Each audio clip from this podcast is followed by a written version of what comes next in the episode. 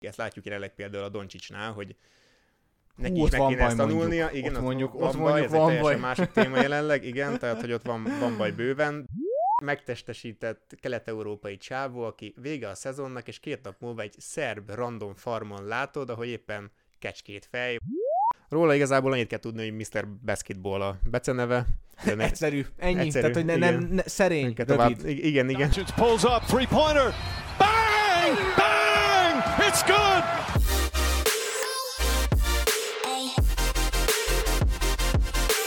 Közeledve az NBA alapszakasz végéhez áttekintjük az egyéni díjak és az All-NBA csapatok várományosait. Én Lontai Péter vagyok, a mai Broadcast adásában Berecki Ádámmal beszélgetünk.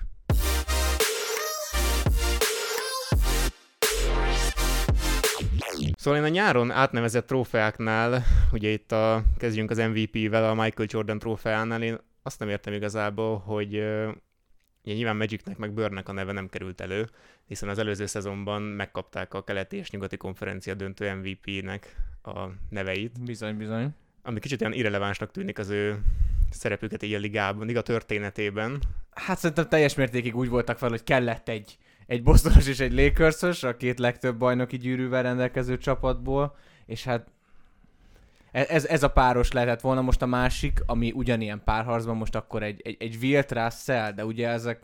Hát a Russellnek ugye megvan az MVP, így döntő van. MVP trófea róla elnevezve, de mondom így, így abban a fényében, hogy így tudták valószínűleg előre, hogy itt a egyéni díjakat is át fogják nevezni, arra számítottam volna, hogy inkább az ő neveiket is itt használják fel, jobbat tudtam volna találni, ennél a két trófeánál, mert őszintén szerintem a Steph Currynek meg a Tatumnak se a legféltettebb kincse a polcon, ez a kettő darab trófea, amit tavaly nem, nyertek. Nem, senkinek se szerintem. Volt is egy műsor ezzel kapcsolatban, amikor Crawfordék beszélgettek, és akkor ott ő, ő mondta azt, hogy nincs olyan MVP, aki ne cserélné el az MVP címét egy gyűrűre.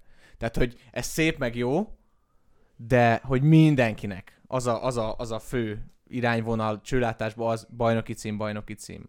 Aztán majd most meg is nézhetjük, hogy azoknál a bizonyos MVP jelölteknél ki mennyire izgult rá erre a díjra. Szóval én nem szakadnék el itt a né- ö, díjaknak az elnevezésétől, mert nekem furcsa, hogy itt tök jó tényleg, hogy Michael Jordan nevezzük el az MVP trófeát, tényleg vitatkozhatunk arról, hogy most ő a úgynevezett gót, magyarul kecske. És ezen, igen, igen, igen és ezen fogunk is még vitatkozni, igen, még azután is, hogy James visszavonul. Igen, meg már ezt Amerikában minden nap ötször megküzdöttek egymással, hogy most akkor ki a jobb LeBron, Jordan, mindig, a, hon, mindig a honnan nézzük kategória, illetve én, én ebben például a mai napig tartom azt az elgondolásomat, hogy korszakokat nem lehet úgy összehasonlítani, főleg egy Russell félét. Tehát amikor a kosárlabda annyira hát azért túl volt azon, hogy kiforni elkezdett, de teljesen mást játszottak. Hát igen, de például nem, ha már ott tartunk, hogy Jordan a leg nagyobbja úgymond a ligának, akkor inkább a trófát neveztettem volna el róla, mert azért az a Larry O'Brien őszintén a legtöbb nem hardcore drukkernek nem sok mindent mondta, hogy Igen. most ki az a Larry O'Brien, hú, biztos valami nagy játékos volt. Nem tudom, te egyébként tudod, hogy ő ki volt.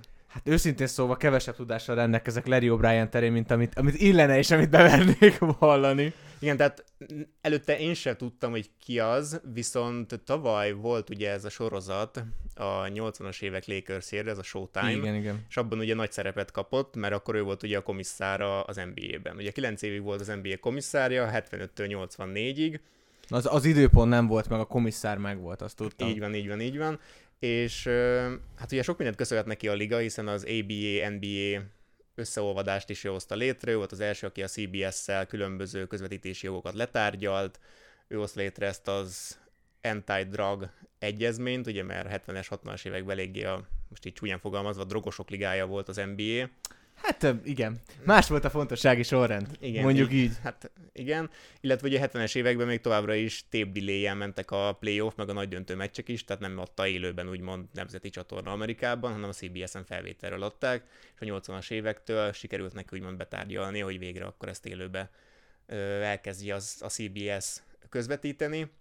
Úgyhogy nyilván rengeteget köszönhet az NBA, de azért szerintem annyit talán nem, mint Michael Jordannek, Úgyhogy ilyen szempontból szerintem ez kicsit olyan átgondolatlan, hogy annak a nevét meghagyták. Igen, az egyetlen trófea, amit meghagytak, ugye azon kívül, hogyha most megnézzük azt, hogy jó, még csináltak egy klácsot, mert hát ugye kellett egy klács trófea, hiánypótló volt, viszont szerintem idővel azért ez is át lesz nevezve. Most akkor tegyük fel magunkban a kérdést. Ki maradt? Hogy, hogy ki maradt abban a bizonyos uh, szitában, akit még nem ráztunk ki. Elsőről ugye Kobi jutna eszünkbe, de róla ugye ő volt az első, aki úgymond a nevét adta az All-Star trófeának, amikor elindult ez a vonal, hogy akkor nevezzünk el mindent is.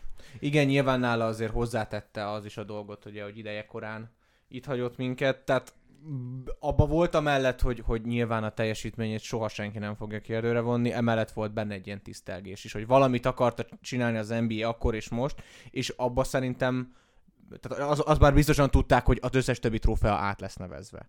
És nem akarták innen kivenni valakinek a nevét, hanem úgy voltak fel, hogy oké, okay, szuper, ezt megcsinálták Kobinak, a többi terve volt, de azon nem változtattak, és akkor maradt a Larry O'Brien trófea. Hogy mi lesz a sorsa, hogy ki maradt még azon a bizonyos listán? Hát nem sok mindenki őszintén.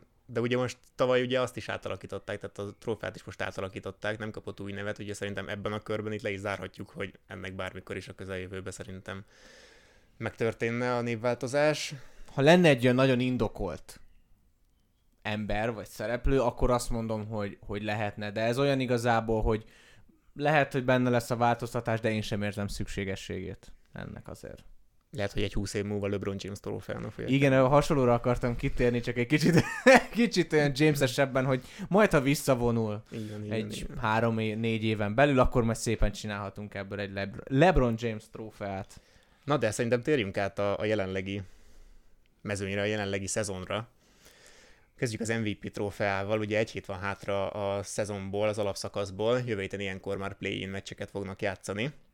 Úgyhogy ideje egy kicsit úgy átgondolni, hogy kik az esélyesek, kiket látunk mi, hogy különböző trófeákat megnyernék, illetve nekünk kik a favoritjaink. Igen, érdekes amúgy, hogy nekem nagyon ilyen kettő, kettős volt a dolog. A leg, tehát néhány helyen szinte pontosan tudtam, hogy kinek kellene kapni, vagy egyszerűbb volt a döntésem. Néhány helyen meg így ültem, és így vakartam a fejemet, hogy hogy hú, itt a négy-öt jelölt közül, ahol úgy vannak, már nem olyan biztos, hogy egyértelműen ki, kell, ki tudom választani, de hát dönteni kellett. Ez volt a szépsége a dolognak. De az MVP trófánál szerintem megegyezhetünk, hogy ez inkább három esélyes jelen pillanatban. Hát én talán még jobban szűkíteném azt, azt a mondod kettő? Én, én, én, én, én kettőre szűkíteném. És akkor várom is a két nevet. Hát én azért itt Jokic és Embiid között gondolnám. Uh, nehéz az, hogy most itt kizárod, mert gondolom Jannis lenne az a, az a, az a bizonyos hát, harmadik. Igen. Hogyha vele férne. Ö... Miután én Jannis kihagytam először, mondd el, hogy akkor Jannis neked. Hogy mint szerepel Hát a, a le- leg- legprimitívebb, ékegyszerű érvelés úgymond Jannis mellett az, hogy ő a legjobb játékos a legjobb csapatban. Nyilván ehhez hozzátartozik az is, hogy azért van egy nagyon erős csapat körülötte, tehát azért egy Holiday, Lopez, Middlestone azért ott vannak, tehát hogy nyilván nagyon nagy segítséget kap, de ugyanakkor ötödik a ligában. Pontok szerint 31,1 ponttal, 55,3%-kal dob, harmadik a ligában lepattanókban 11,8-al, az assziszton tudna javítani, ott csak 30 viszont plusz 5,2-es a plusz-minusza, Ugye, aki nem tudná, a plusz-minusz azt jelenti, hogy amikor a pályán töltött idő alatt mennyire szerez több pontot a csapata, mint az, amikor nincsen a pályán. Illetve az MVP szezonjaiban kevesebb pontot szerzett, tehát meglepő, ugye ő kétszeres MVP már, még a 18-19-19-20-as szezonban volt ő MVP, akkor csak 27,7 pontot, illetve 29,5 pontot átlagolt. Úgyhogy kicsit furcsa ez nekem, hogy ennyivel jobban játszik úgymond jelen pillanatban. Nyilván nincsenek meg ezek a nagyobb kiugrásai, illetve nagyobb pillanatai, amik azokban a szezonokban megvolt, illetve az a hirtelen kiugrás, ami a Milwaukee-ra igaz volt, hiszen a Milwaukee évek óta egy stabil csapat ott van mindig a top 3-ban keleten, konferencia döntő az a minimum, szerintem Igen. jó pár év a Milwaukee-nak, úgyhogy ilyen szempontból talán így, hát nem is az, hogy beleszürkült így a jelenlegi státuszába a csapatnak, de hogy így nem ő az első ember, aki eszébe jut az a átlag nézőnek, hogy hát igen, a Janisnak amúgy mekkora szezonja van, miközben azért csöndben, hogy a számokat említettem, azért elég szép szezonja van. Igen, és igazából az pont, amit mondasz, hogy, hogy van körülötte azért egy elég erős csapat. Embiid és Jok is körül is. Ott van azért, tehát nem kell leírni se a Philadelphiát, akik most ö, harmadikak, hát sem pedig a Denvert, aki éppen vezeti azt a bizonyos nyugati főcsoportot. Viszont, hogyha azt nézed meg, hogyha kiveszed ezt a két játékost azokból a csapatokból, akkor, akkor mit kapsz? Egy Filinél azért természetesen megérződik, hogyha az a 33 egészes kerek pontátlagos Embiid, Embiid nincs ott, de ott van még egy Harden, aki fel tud lépni. Hogyha egy, egy Tobias Harris éppen úgy dönt, hogy most van kedvem dobálgatni pontot. Tehát ott össze tud úgy állni a csapat, viszont én úgy érzem, hogy ez a Denver Jokic nélkül megvan egyszerűen lőve magas ember poszton. Tehát gy- fantasztikus kezdőjük van, nagyon erős, all ugye nincs benne, de minden mellett a pad még mindig egy kicsit kérdéses nálam a Denvernél, és én úgy érzem, hogy az egyik fő indok, ami így kettőjük között így talán segített a döntésben, az önmagában az, hogyha kiveszed őket a csapataikból, akkor mit tudnak hozni ezek a csapatok? Hát ezekre a legjobb számok egyébként mindig ez az off-court net rating, tehát amikor nincsenek ott a pályán, akkor a net rating, ami ugye a támadó rét rétje, illetve a védekező rétje az adott csapatnak, az hogyan alakul, hogyan változik akkor, amikor nincsenek a játékosok a pályán. Hát ez a Jokicsnál 11,7%-ot jelent, tehát hogyha nincs a pályán, akkor mind támadó, mind védő oldalról összességében 11,7%-kal rosszabb a csapata. Még egyébként az Embiidnél ez csak 1,7%, a Janisnál meg csak 0,7%, tehát ilyen szempontból mindenképpen Jokic felé húz a mérleg. Illetve ugye nagyon közel jár, hogy a tripla-dupla szezonja legyen, bár nem tudom, hogy idén még pályára fog elépni, mert ugye most meghúzta a vádliát, és már három meccset kihagyott. És ugye már 0,1 egy... assziszt. Igen, 0,1 assziszt hiányzik neki. Ha Westbrook lenne, akkor beállna és kilopná valaki kezéből. És nem, akkor körbeállna a csapat is szépen gyűrűbe, és egy jönne a lepattanó, kizárnának mindenkit, és Westbrook pislogna alatta, hogy na akkor most jön-e. És akkor itt, itt megint csak ugye ez tripla-dupla szezon, tehát ez önmagában is azért egy elég, elég sokat hát, mondó hát, dolog. egy centertől. Igen, és ez ugye nem az a tripla-dupla, mint amit ugye most nevetgélünk is Westbrookon, de láttuk, hogy akkor mi volt. Jött be a labda, Westbrook szépen besétálsz, be, besétált, Adams megfogott mindenkit, felölelt, arrébb rakott, kizárt, beküldött a büfébe sörért, teljesen mindegy, és akkor Westbrook szépen leszedegett, hogy lepattanóból is meglegyen. Illetve, pontból, asszisztból nem kell. Illetve Jokicsnál látszik egyébként, hogy nagyon kezdett így odafigyelni arra, hogy ne csak a pontokban vezesse a csapatot. Így van. Hiszen a tavaly, tehát az elmúlt két évben, amikor szintén MVP volt, akkor ugye csak 8,3-as, illetve 7,9-es assziszt átlaga volt, és ez felment most ugye 9,9-re, ahogy említettük. Ez egy kicsit a pontokban egy visszaesés jelent számára, de szerintem az ő jelenlegi csapatában, ami, ahogy említettük, nem annyira erős, mint az a Milwaukee, illetve az a Philly, az Embiid, illetve a Janis körül, így kénytelen egyébként nyilván a csapat többi részét is bevonni, és inkább kreálni nekik szituációt a, a pályán, mint hogy saját maga megoldja mindig. Ezt látjuk jelenleg például a Doncsicsnál, hogy neki Hú, is meg kéne ezt tanulnia, mondjuk, igen, ott mondjuk, van ott baj, ez egy teljesen baj. másik téma jelenleg, igen, tehát hogy ott van, van baj bőven, de hogy neki is egy hasonló játékot kéne játszania talán, mint Jokicsnak, aki szerintem egy tökéletes csapattárs jelen pillanatban, mert a palánk alatt megállíthatatlan, és a palánkon kívül is tud igazából bárkinek a csapatban kreálni. Hogy mondtad, a, a kispad nem annyira erős, a körülötte lévő másik négy ember a kezdőcsapatban szintén nem, érzem annyira erősnek. Volt már jobb szezonjuk, én, én azt szeretném, hogy tényleg mondjuk egy, egy Michael Porter Jr. egy húzamosabb ideig egészséges legyen, mert amúgy ő is olyan, hogy ha, ha egyszerűen elkapja a fonalat, akkor csinálhatsz bármit, négyen is a nyakába ugorhatok, akkor is be fogja dobni a triplát, úgyhogy félig kinnül a kispadon már. Tehát nem tudsz mit csinálni, ott vannak ezek.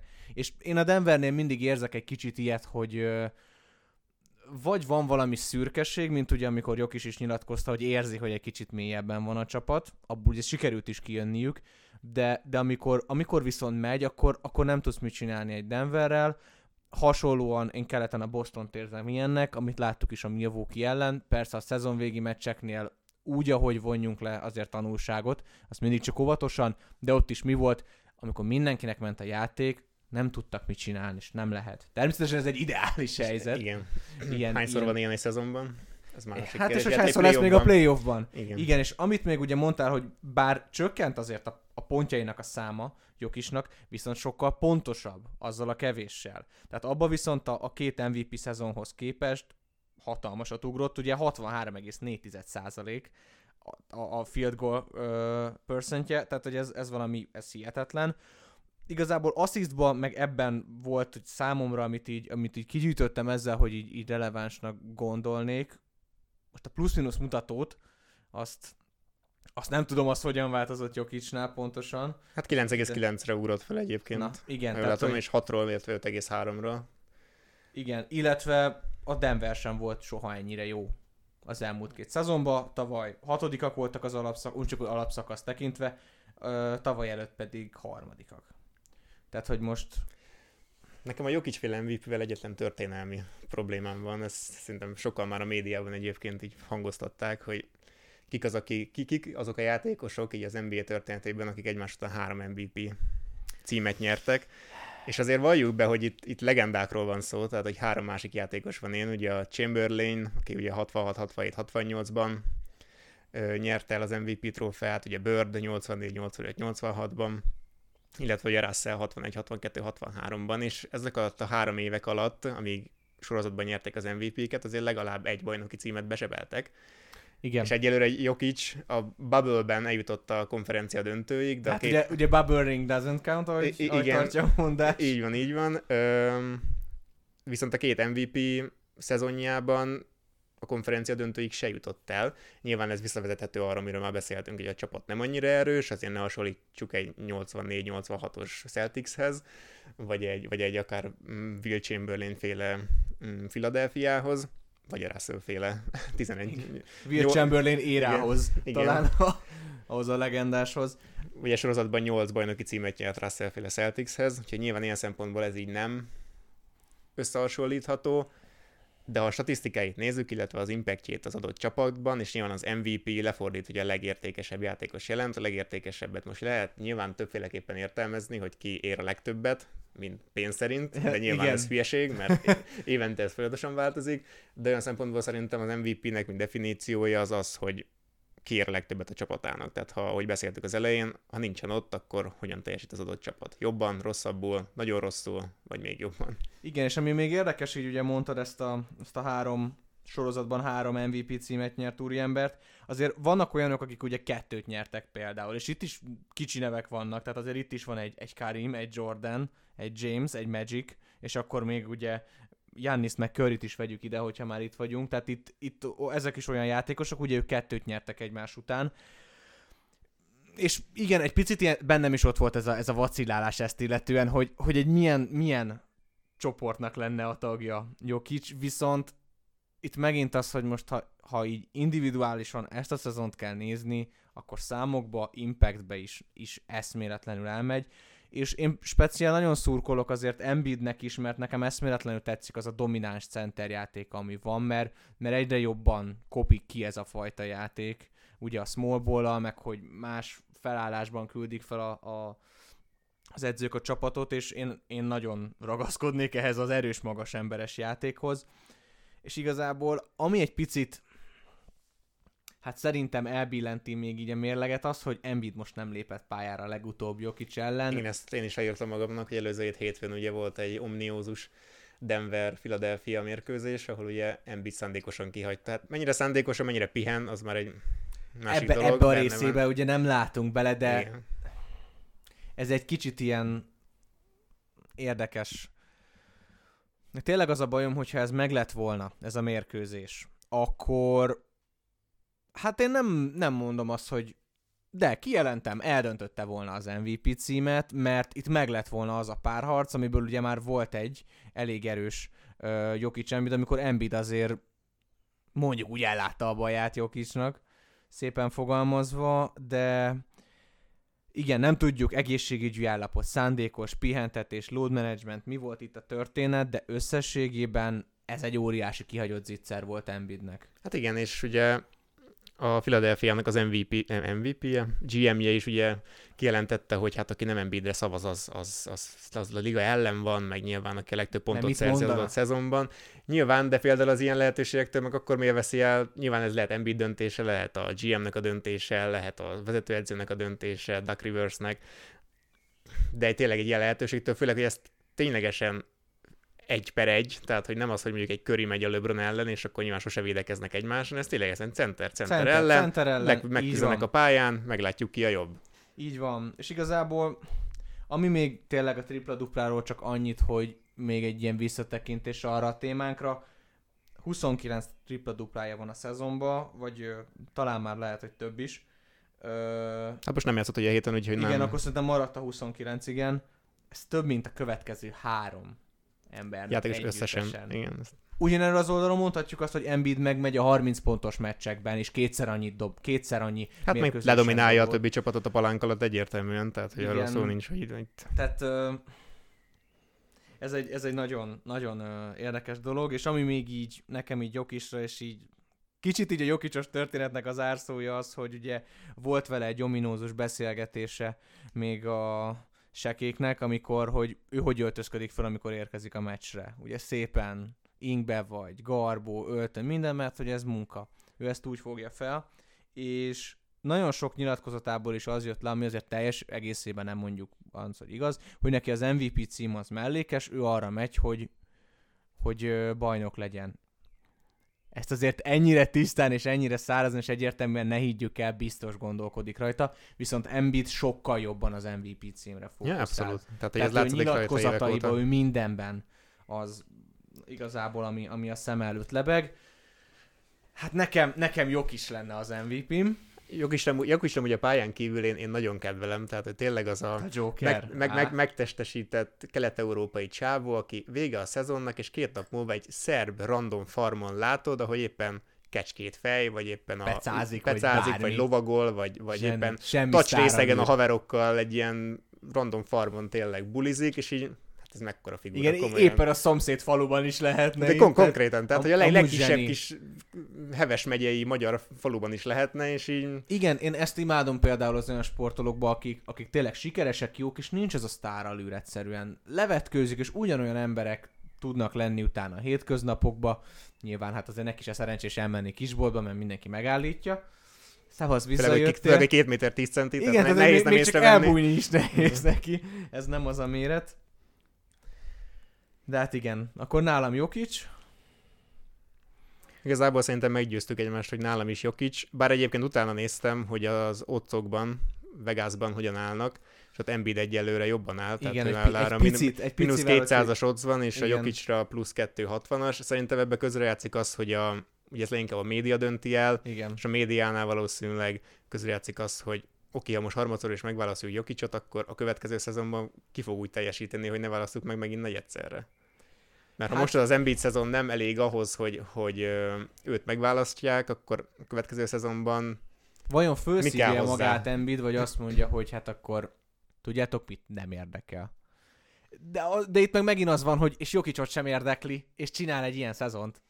Nem tudsz, nem tudsz mit csinálni vele. Tehát ilyet, és tényleg, nekem tényleg ez az egészben a egyik oldalról picit felháborító, hogy Jokicot, Jokic bajnok akar lenni, osztja a passzok, passzokat, dobja a pontokat, tényleg arra figyel, hogy a csapat önmagában jól teljesítsen, és hoz mellette ilyen számokat. Tehát hihetetlen. Hát de ha nem is hozná, akkor a csapatnak se menne olyan jól, úgyhogy igazából ez ilyen muszáj, de muszájból csinálja. Pont lehet így jöhet ki az, hogy az MVP cím nem érdekli, csak pontosan tudja, hogy ez kell ahhoz, hogy a csapat ott legyen, ahol most van. Hát és nagyon várjuk akkor azt a bizonyos playoffot, hogy mi lesz ott. Ugye ott még az ellenfelük majd a play-intől függően fog kialakulni.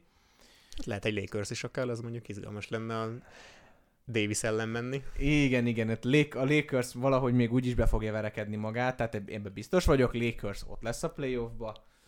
Mert Jamesnek kell, kell még egy kis remény, még, még nagyon megyünk arra a bajnoki címre, hogy még egy kicsit lendítsünk ezen a gót párharcon, azon a jó beszélgetésen.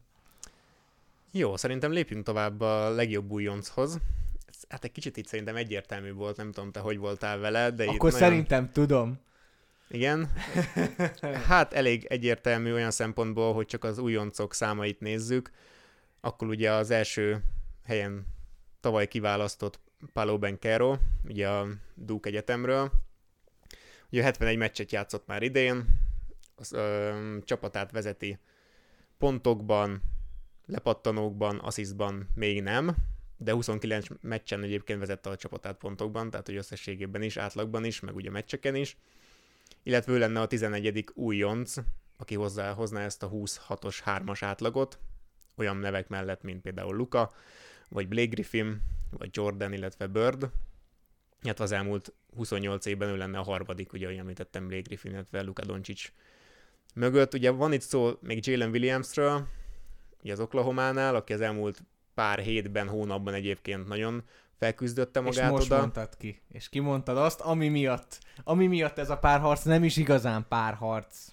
Hát csak a számokat meg kell nézni, tehát ha Palo hoz egy 20 pontos átlagot, Jalen Williams hoz egy 14,1-es, tehát hogy nem ugyanaz a két szín szerintem. Hiába látjuk azt, tehát hogy nyilván van az a szemvizsga, tehát amikor így látod a játékoson, hogy mekkora szerepe van az adott csapat adott sikereiben, de azért ha lenézünk a számokra, végén azért sokkal jobban látszódik, hogy egész szezonra kivetítve, illetve összességében is szerintem Páló az, aki igen, az, a, az a konzisztens, folyamatos jó teljesítmény, amit, amit, ő, amit ő hoz az Orlandóba, azt nem lehet. Igazán nagyon érdekes, amit meg én gyűjtöttem közben, meg a pont a másik adat, hogy ő, ő a harmadik olyan rookie lesz, az elmúlt uh, 28 évben, aki ezt a 18.6 lepattanó 3 asszisztos átlagot. Ez megint az, ugye, az hogy honnan igen. nézed, ugye? Pontosan, igen, kicsit, igen, igen. Ami még, ami még nekem nagyon szembetűnő volt, hogyha az, hogy az egyértelműt még egy kicsit ragozzuk, az az, hogy ugye van neki egy 27,2%-os usage rate ugye, hogy mennyire nagy ennek a játékosnak a szerepe a csapat a támadójátékába.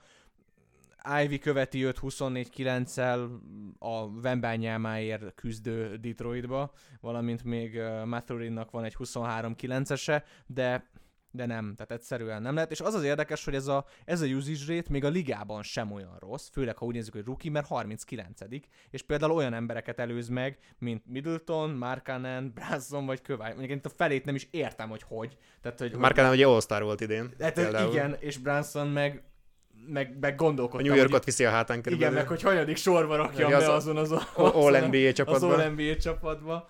És állítom, hogy fú, a, a, ha, ha volt nehéz az az, de ne rohanjunk előre. Jó, szerintem itt egyébként Las Vegas is nagyon egyetért velünk, mert itt mínusz 4500-as ott van a pálóra, úgyhogy nagyon pénzt nem érdemes erre költeni, arra a tikitre, de másra sem, mert itt a Jalen Williams következik plusz 2100-assal, úgyhogy... Rookie igen. of the year ne rakjunk. Ö... Halára nem nyerjük magunkat vele. Igen, én azért örülök neki, hogy, hogy ennyire egyértelmű és nem azért, mert a többiek rosszak, hanem azért, mert Bánkíró nagyon jó. Egyébként meglepődtem ezen, mert uh, ugye én követtem az egyetemi kosárlabdát is, és a tavalyi szezonban a gyúkban egyébként annyira ő vezette a csapatot, de annyira nem volt meggyőző számomra, mint amit itt az újon CV-ben csinál. Ugyanis nagyon úgy tűnt, mint a keresné a saját dobását, nem találna a ritmust adott pillanatokban, és a nyomás alatt, mintha így, így kicsit összetört volna, főleg ez a nemzeti bajnoki címért küzdő tornán, úgymond, azt hiszem az elődöntőben nagyon-nagyon nem találta a dobójátékát. Nyilván itt általában hozzájárul az is, hogy ilyenkor már nem ilyen NBA arénákban játszanak, hanem általában nagyobb amerikai foci arénákban, és így a távolságok miatt sokkal nehezebb a duplákat és a triplákat is dobni, mert minden hirtelen háromszor olyan messze van a palánk mögött, mint egy normál hát a mélység, NBA arénában igen. a mélységek miatt. Hát gondoljunk csak arra, amikor a kedves bácsik ott így hátul integetnek a büntető dobás közben, és, és egy ilyenre még egy LeBron James is nél elrontja. I- igen, tehát hogy én ezen meglepődtem, de nagyon meggyőző volt egyelőre, és ő az a játékos szerintem először, akire az Orlando úgymond így őszintén tudna építeni meglátjuk, hogy mit tudnak ebből kihozni. Így van, illetve aminek szintén örülök, hogy Fulc is összerakta azért már magát, rá is számíthat az Orlando egyre inkább.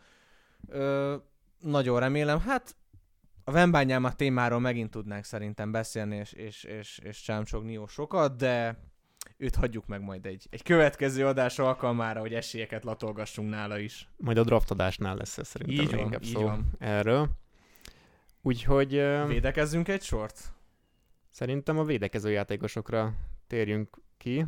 Még ugye megemlíteném, hogy az újonc díjat ugye Will chamberlain nevezték el, ha már ugye a három egymás után MVP-t nyert játékosok szóba kerültek. Hát itt igazából szerintem nincs kérdés, hogy miért róla kellett ezt elnevezni. Nyilván egy újonc, újonc címet csak egyszer nyerhet el egy adott játékos, de, Igen. de alapvetően tényleg a kezdetektől fogva olyan szinten teljesített ott a 60-as években, nem, ne, igen, igaz, nem érheti szó a ház elején, pontosan. de szerintem ugyanígy vagyunk a Defensive Player of the Year-rel is. Von jó lehet meg tudnám talán... kérdőjelezni, meg tudnám kérdőjelezni, de mondja csak. Mondja igen, csak. igen, tehát alapvetően lehetne más mondani. Igen, ide, ide férhetne más, de önmagában az, hogy róla nevezték el, azért neki volt egy ominózus, nem kevés blokkos mérkőzés, amikor ugye úgy jött ki a, a quad, quad, hogy van? Quad dupla, Nem tudom kimondani. Quadrupla, nem tudom én is, hogy a négy, Quadrupla, valami angolul igen. leírva volt, ott még talán ki lehet mondani, de Quadrodupla, vagy Igen, ilyesmi, tehát ugye úgy, hogy ne, ne nézzenek teljesen hülyének minket a kedves ö, hallgatók. Tehát ugye amikor négy darab, vagy négy fajta ö, Statisztikai, statisztikai kategóriában. kategóriában ér el páros számút, és ugye itt a pont, az assziszt, a lepattanó és a blokk volt az, ami meghaladta a tizet, tehát hogy ha önmagában ez nem is, de azért összességében volt is Defensive Player of the Year, védekezéséről is, tehát azért kifejezetten híres volt, de nagyon kíváncsi vagyok, hogy te, te, te eb- ebben hol, hol találod meg azt a...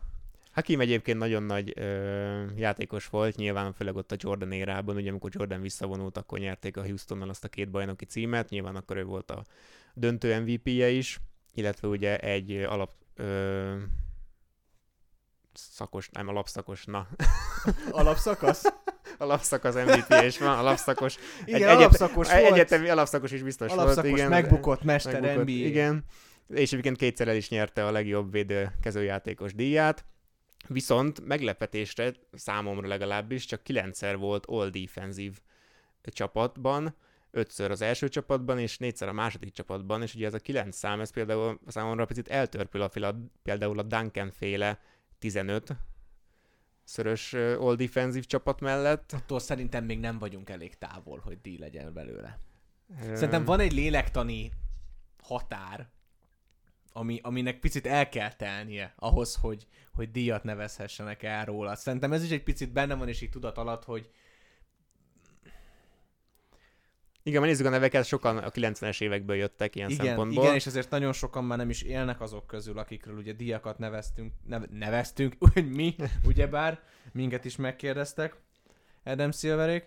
Ö, szerintem azért ez sokat hozzátesz, de önmagában teljes mértékig releváns, és igazad van, és a következő váltásnál, hogyha lesz majd, De akkor... egyébként KG-nek is, tehát Kevin Garnettnek is 12-szer szerepelt all defense és neki egy ö, védekező címe is van.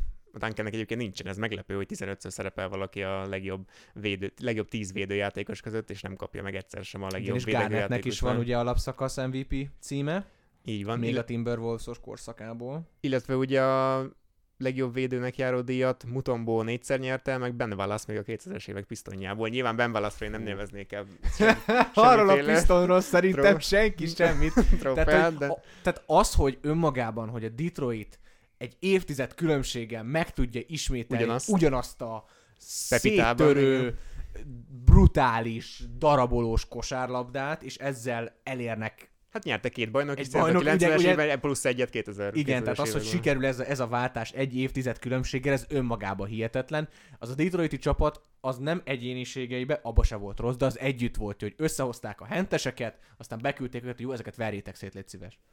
Tehát Eredménye meg volt, azóta se jó a Detroit, úgyhogy Hát igen, azóta se jó a Detroit, volt egy-két próbálkozás, aztán ott szépen mindenki leépült, Drummond is, Griffin is.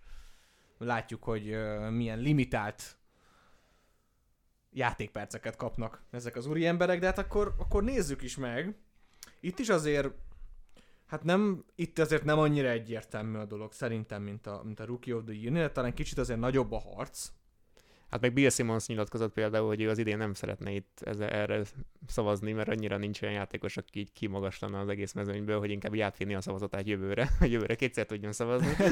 Igen, és amúgy az összességében azért jogos, meg azért értem meg az egészet, mert egyszerűen lecsökken a védekezés évről évre folyamatosan az NBA. Ezt akartam is tőled kérdezni, hogy ez mennyire befolyásolhatja azt, hogy tényleg egyszerűen annyira már támadó központú az egész NBA, három pontos, középtávoli, hogy egyszerűen nincsenek meg azok a védőjátékosok, akik tényleg az a megállítom, és tehát aki konkrétan meg tud állítani egy, egy támadás konzisztensen. Igen, véleményem szerint ez azért is van leginkább, mert ugye annyira védik a bírók a támadó játékosokat, hogy nem éri meg védekezni. Tehát rengetegszer tényleg azt látod, hogy tökéletesen előtte van, előtte mozog, annyira tartja fel, amennyire a szabályoknak le- me- lehet, tehát amennyire megengedik ezek a szabályok, nem üt csuklót, kezet, semmit, és ráfújják a faltot. Itt baromi nehéz így védekezni. Illetve az egyetemről is olyan szintű dobójátékosok jönnek ki, hogy, hogy egyszerűen nem tud megzavarni már a saját ritmusában sokszor, és nyilván mindenki Steph Curry akar lenni, hogy olyan sallagmentesen dobja a Ha hármast már a egyszer fél- elrontotta az NBA-t. Igen, köszönjük tehát- szépen. Hát mennyire elrontotta, mennyire Hát, nem, ez is, ez is megérne egy igen, egy, egy igen, misért. igen, itt az elrontotta természetesen ironikus, mert azért minden idők egyik legjobb shooteréről beszélünk, és bármennyire is Hát a legjobbról nekem, szerintem. nekem személy szerint nem a kedvencem, ez, ez egy elévülhetetlen érdeme neki, amit nem fogunk tudni elvenni. Ugye ezen mert- mögötted rádesik a mez aztán. Igen, igen, mindjárt megszáll a szellem, hogy tudjam, hogy jó van kisfiam, szépen beszélje, apa figyel továbbá is a fejed fölött, de igen, tehát én amúgy nála kezdtem el azt látni, hogy ő ugye kitolta ezt a három pontos vonalat, és akkor szépen jöttek a többiek, és nagyon átállt erre az egészre. Ez meg a bírói felfogás az, ami megnehezíti azért a védőjátékosokat. Most már nem látsz olyan olyan szintű, meg olyan volumenű védelmi munkát, mert egyszerűen nem is tudják megcsinálni. Annyit változott a kosárlabda. Ahogy szétverte egymást mondjuk a, a Bulls meg a Jazz jó pár éven keresztül. Hát nem tudom, mennyire néznék egyébként ezt a nézők ma, mert annyira Igen, talán PC igen. világban élünk, hogy így azt élőben nézni, hogy két órán keresztül két méteres fickók konkrétan verik egymást a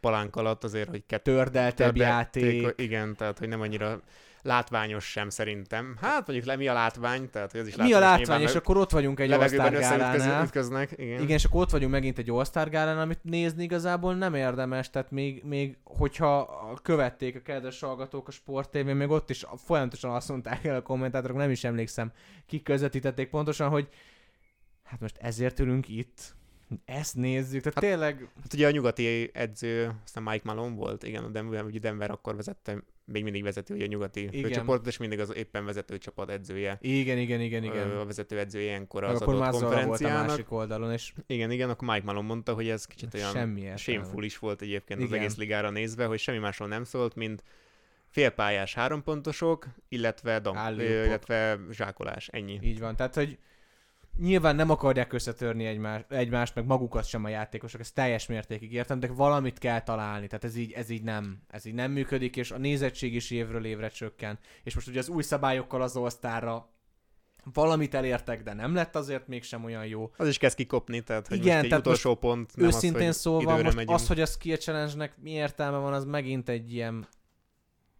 Na, mindegy, az All-Star De- sem most fogjuk megjavítani, sajnos. Pedig, ha hallgatnának minket, Adam Silver biztos majd a kocsiban hallgat minket, és akkor így van, így van. Egy gyors magyar kurzus után szerintem ez egyértelmű Abszolút, lesz. abszolút. Hát Siri már le... azért- Siri, Siri fordít, Chat- ChatGP, bocsánat, már lefordítja neki ne egyből. Na de hát akkor nézzük meg, hogy mik voltak a esetleges vacillálásoknak az okai itt a defensive playereknél. Hát a defensive mm, player, ját, player díjnál eleve mindig kérdéses, hogy kiket különböztetünk meg egymástól, meg éppen mi a fontosabb, meg hol teljesítenek jobban a játékosok, mert nyilván vannak a festékben védekező játékosok, vannak a per- periférián védekező És játékosok, van, aki mindkét helyen valaki mindkét, helytáll. vannak a kombóvédők, vannak ugye a help védők, akik ugye csak besegítenek kettő az egyezésben, van az egy, egy, egy, ö, egy az egy elleni védők, de szerintem az nem tudom mennyire értesz ezzel egyet, de szerintem az idei év az mindenképpen a palánk alatti védők éve volt, olyan szempontból, hogy ott tudtak ténylegesen számokat hozni a különböző játékosok, illetve látványosabban bemutatni. Öm, másik csapatok ellen tényleg a, a védekezés művészetét, és itt igazából két fő statisztikát emelnék ki, van a defensive win share, ebben egyébként a Cleveland az első jelen pillanatban, a Grizzlies a második, a Milwaukee a harmadik, illetve a Boston a negyedik. Tehát szerintem alapvetően, hogyha a csapatod bent van a top 4-be, top 5-ben, ebben a defensive ratingben, akkor igazából te esélyes vagy arra, hogy ezt az egyéni díjat is keresni. így pontosan ott kell keresni az adott játékost is, mint ahogy tavaly is tették például ugye Marcus Smartot. Bár ő kicsit olyan szerintem ilyen fan volt volt inkább a média részéről, de Az biztos, hogy, hogy keresve se találsz kellemetlenebb ellenfelet. Tehát, tehát ne- nem az lesz, aki leblokkol, de az, aki folyamatosan ott lesz, és ha egyet hibázol, rosszul fordulsz, kisebbet lépsz, nagyobbat lépsz, mint amekkorát kell, akkor neki ott van a keze a labda előtt. de pióca, folyamatosan az, ott tehát van, hogy eszméletlen mód idegesítő lehet Marcus Smart ellen játszani. Ö, De alapján a csapatok alapján kíváncsi vagyok, hogy ki volt neked így a top 2, top 3, aki egyáltalán szóba jött nálad, hogy esélyes lenne erre a díjra. nekem, akik között ment egy kicsit a vacilla, de aztán azért utána viszonylag egyértelműbb lett, az Lopez és Jaren Jackson Jr. Közöttük volt igazából nekem a nagy ö, hát választás, hogy mi is legyen, de utána megnéztem a legalapvetőbb mutatóikat, és nekem az ott egyszerűen eldőlt. Tehát alapvetően az, hogy három egészes block per meccs átlagot ö, hoz ö, Jaren Jackson Jr., Lopez kettő és feleset. Jó, nem nagy különbség. Hát ugye Jared Jackson vezeti is a ligát ezzel. Így van. Nem véletlenül az a becenem, vagy Block Panther. Így van, így van. Ö, hoz egy 1,1-es ö, steal per meccs átlagot, ugye itt Lopeznél 0,5-ös, és az elmúlt 15 szezonban ő lett az első olyan játékos, akinek sikerül az 1, egész és a 3, egész itt a labdaszerzés és a blokkba. Mindemellett reboundoknál itt csak és kizárólag a védekező lepattanót vettem alapul, mert itt szerintem itt széthelyhetjük azokat a bizonyos lepattanókat. Itt is jobban teljesít, mint uh, Lopez. Illetve van még egy nagyon érdekes, nagyon jó százalékos mutató, ez a uh, holding opponents, tehát hogy az ellenfeleit uh, 46,7%-os field goal percenten tartja, a palánk alatt, a tehát palánk nem az alatt. egész, Így egész van, ez a palánk pályán, alatt. a palánk alatt. Viszont a védekezéseinek az egyötöde, tehát a 20%-a az ö, gárdokkal szemben történik. Tehát nem is palánk alatti, hanem kint már a periméteren védekezik, itt pedig 36%-on tudja tartani a játékosokat, ami egy eszméletlen alacsony szám. Természetesen dobó oldalról, és ami megfejeli az egészet, hogy ezeket a számokat, amik jobbak, mint Lopeznél, még kevesebb meccsen is hozta össze, ugye a sérülése miatt. Tehát nekem ebből a szempontból egy, egy ab, abszolút ö, ilyen grizzly uralom van itt, és akkor emellett azt sem lehet elhanyagolni, hogy amikor nem volt Morant, akkor ő lépett fel, és dobott 30 pontokat, és dobott triplát, mindent is csinált. Hát igen, tehát a védekezésből tudott támadást is generálni. Így van. Talán egy picit ellentmond ennek, amit te mondasz, hogy nyilván a Memphisnél azért ott van egy Desmond Bain, aki szerintem jelen pillanatban a, az egyik legjobb védő az egész ligában, és ő az első egyébként ebben az előbb már említett defensív ratingben, ha játékosokra bontjuk le, illetve Morant sem elhanyagolhatóan a nyolcadik helyen áll egyébként, illetve Dylan Brooks, aki szerintem a legidegesítőbb játékos a világon, akit láttam, tehát konkrétan van. a talk, játékos, akit így kivennék és így felpofoznék a képernyőn, az ő az első. De jól csinálja. De egy az egyben egyébként zseniális a csávó, tehát hogy az Meg jól csinálja a neki. Eljutott arra a szintre, hogy meg se kell szólalnia. Néz, és, és bünteti a És liga. bünteti a liga. Az az érdekes, megnéztem egy ilyet, volt a Premier League csapatokkal egy kimutatás, hogy mennyi büntetést szedtek össze, és azt hiszem az első három Premier League csapata szedett annyit össze, mint említett emberünk. Tehát csak így a, a méreteket tekintve, hogy ő, ő meccsenként és már nem is kis büntetéseket kap. Meg technikaikat, ugye?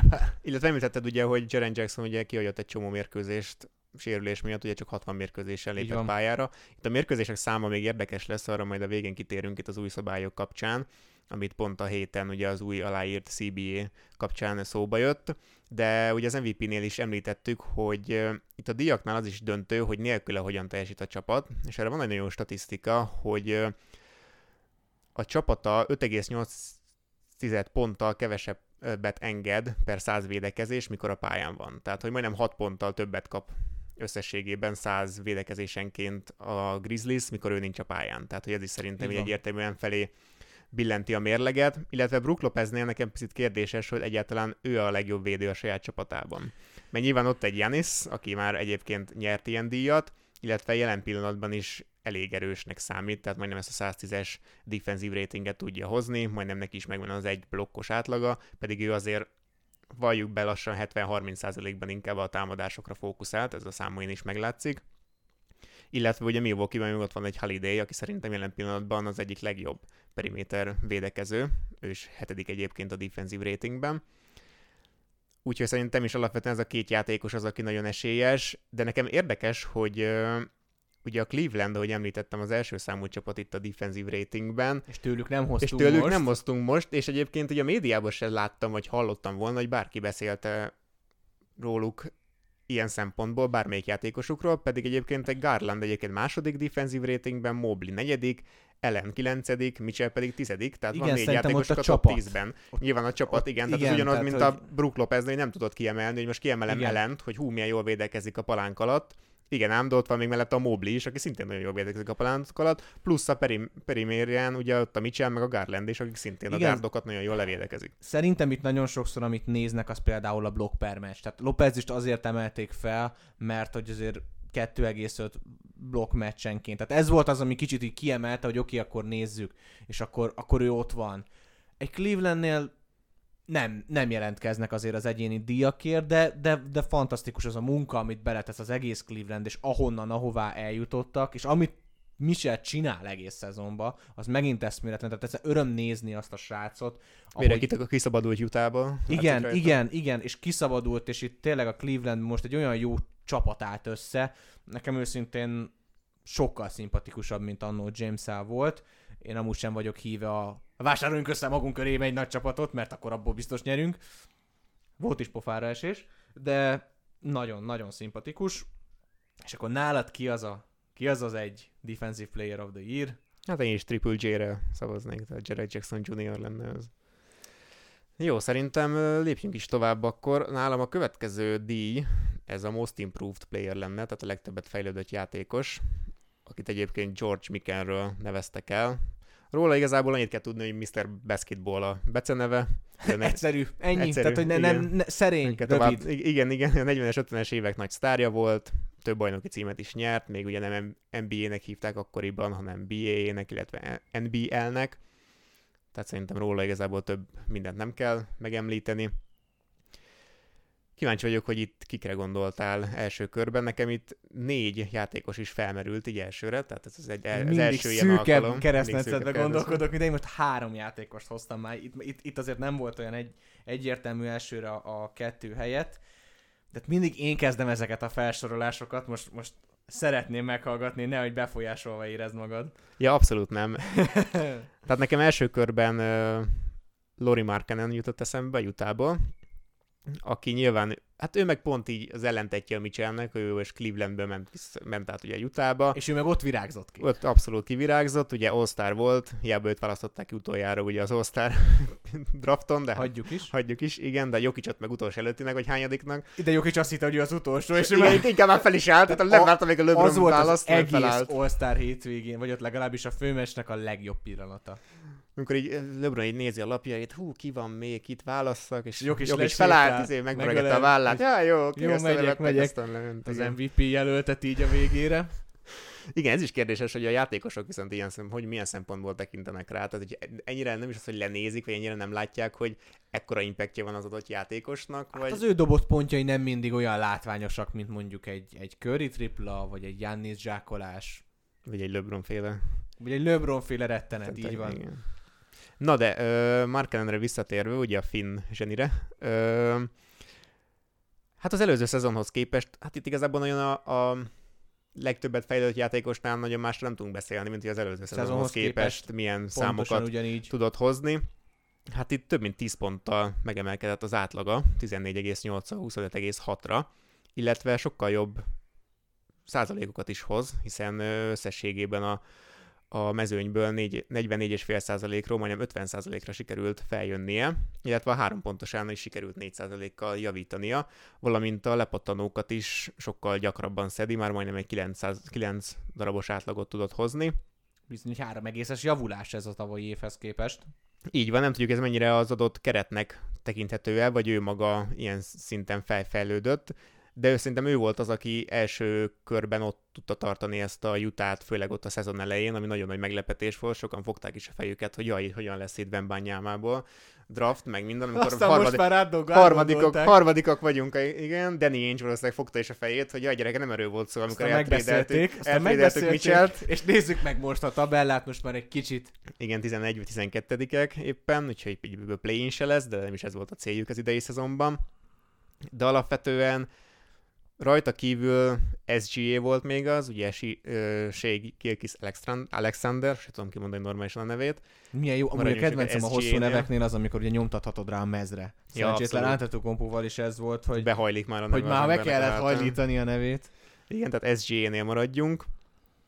Nála is igazából egy 7 pontos átlagnövekedés láthatunk. Egyébként a tavalyi szezonja is már nagyon jó volt, és akkor is már a hátán vitte a, azt az Oklahomát ő az, aki picit úgy be van szorulva oda abba a csapatba, de a mezőnyből is már 51%-kal dob, tavaly 45%-hoz képest, illetve a, a büntetőket is már 90%-kal dobja, úgyhogy lassan ő is bejelentkezhet erre a 40-50-90-es, 50-40-90-es statisztikában, ugye azt jelenti, hogy 50%-kal dob mezőnyből, 40%-kal dobja a hármas, és 90%-kal dobja a büntetőt, ami ugye régebben nagyon ilyen Hát elképzelhetetlen. Körülbelül igen, tehát a Curry, Curry csinált ilyet éveken keresztül, aztán azóta jó páran, de azért SGA is kezd ide fel, fel, fejlődni, illetve Igen. simán lehet, hogy a play-inbe egyébként bevezeti ezt az Oklahoma-t, akinek szintén inkább a Bembanyáma féle draft volt egy első körben a célja. Igen. És pont ez az érdekes, amit mondasz, és talán itt egy kicsit arra reflektálnék, hogy, hogy mennyire beszorulva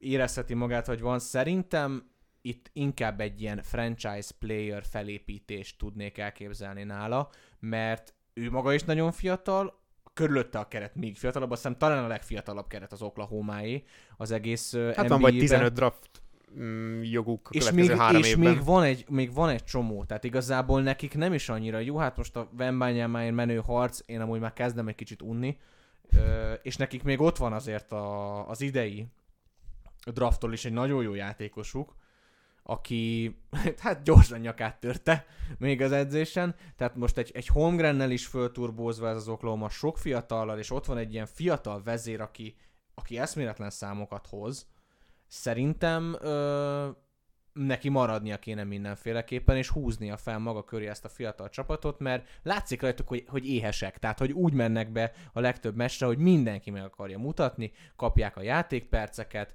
akkor ott van egy, egy, egy Dort, akit ugye, ha jól tudom, two-way kontrakttal hoztak át, G League-ből, tehát, hogy, és, és őt is milyen jól beépítették. Tehát itt ez egy nagyon szimpatikus, nagyon jó fiatal csapat. Én eszméletlen szorítok nekik, hogy ö, nagyot nem várok tőlük azért. Egy playoffot szerintem meg fognak csípni, aztán ott valakit megkeserítenek az első körbe biztos.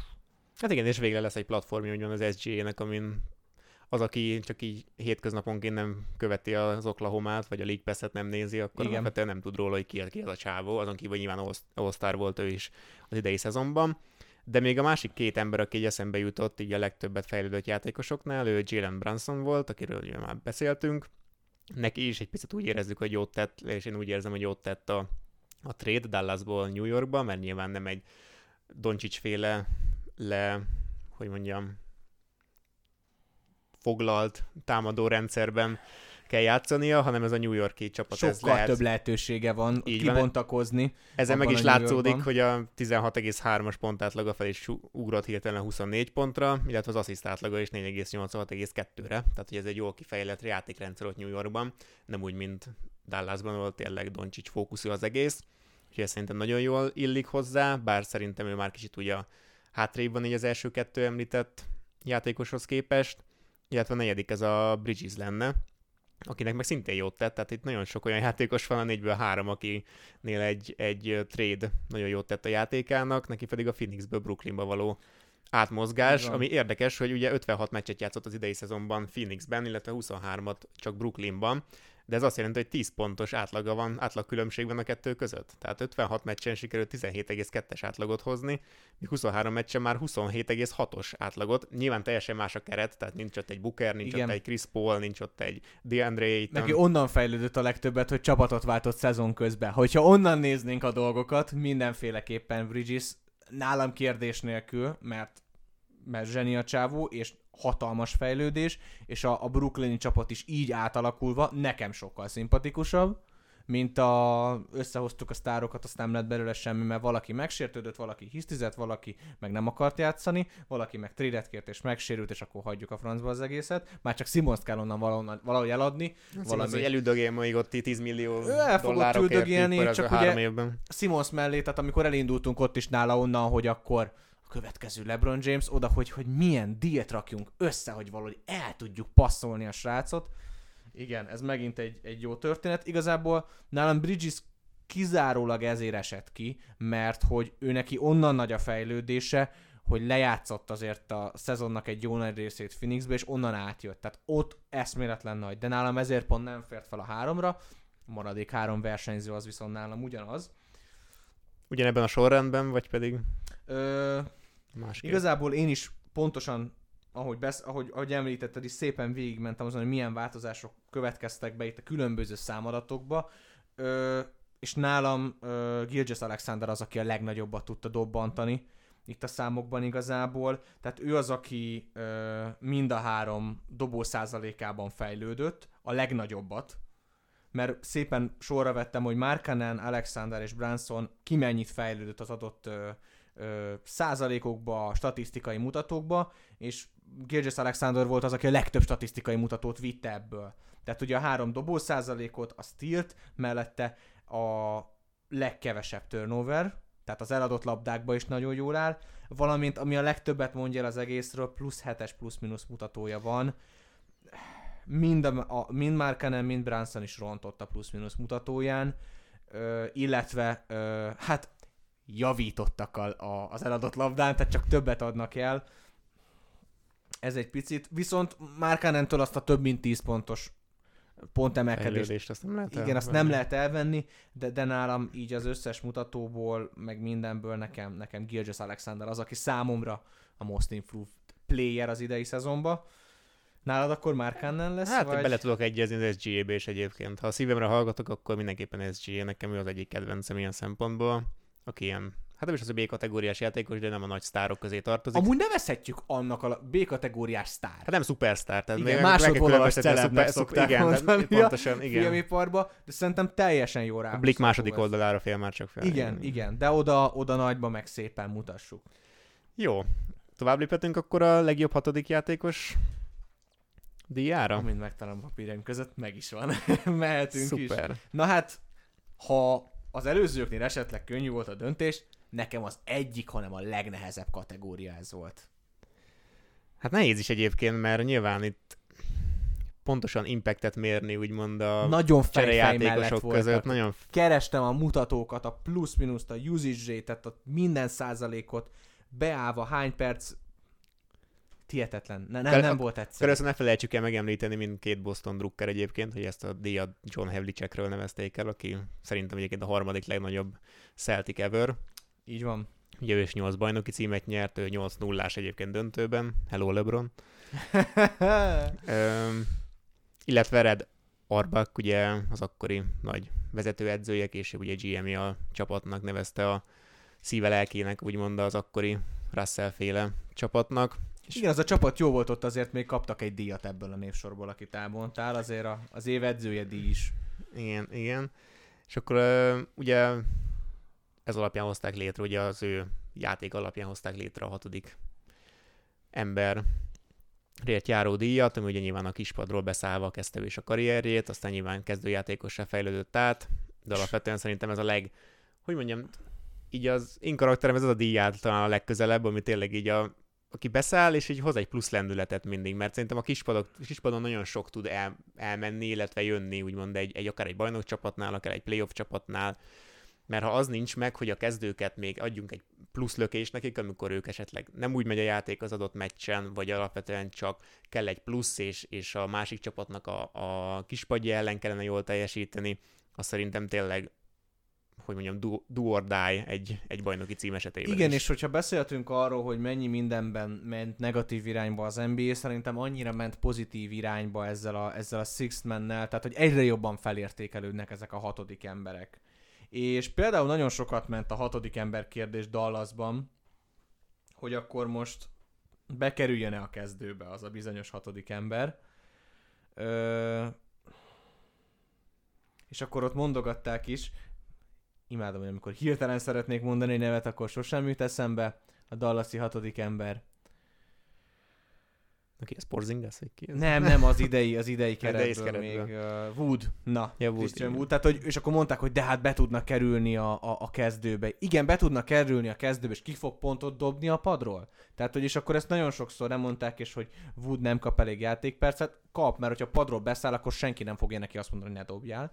Tehát ott is a hatodik ember szerepe felértékelődött.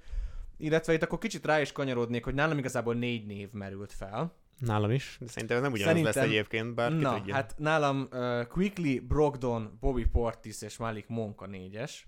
Akkor megegyezünk? Nálam is, igen, igen, na, de nem hát ebben akkor... a sorrend, nem ezen a, ebben nem, a Nem, nem, itt, itt a sorrend az, az még csak ABC se.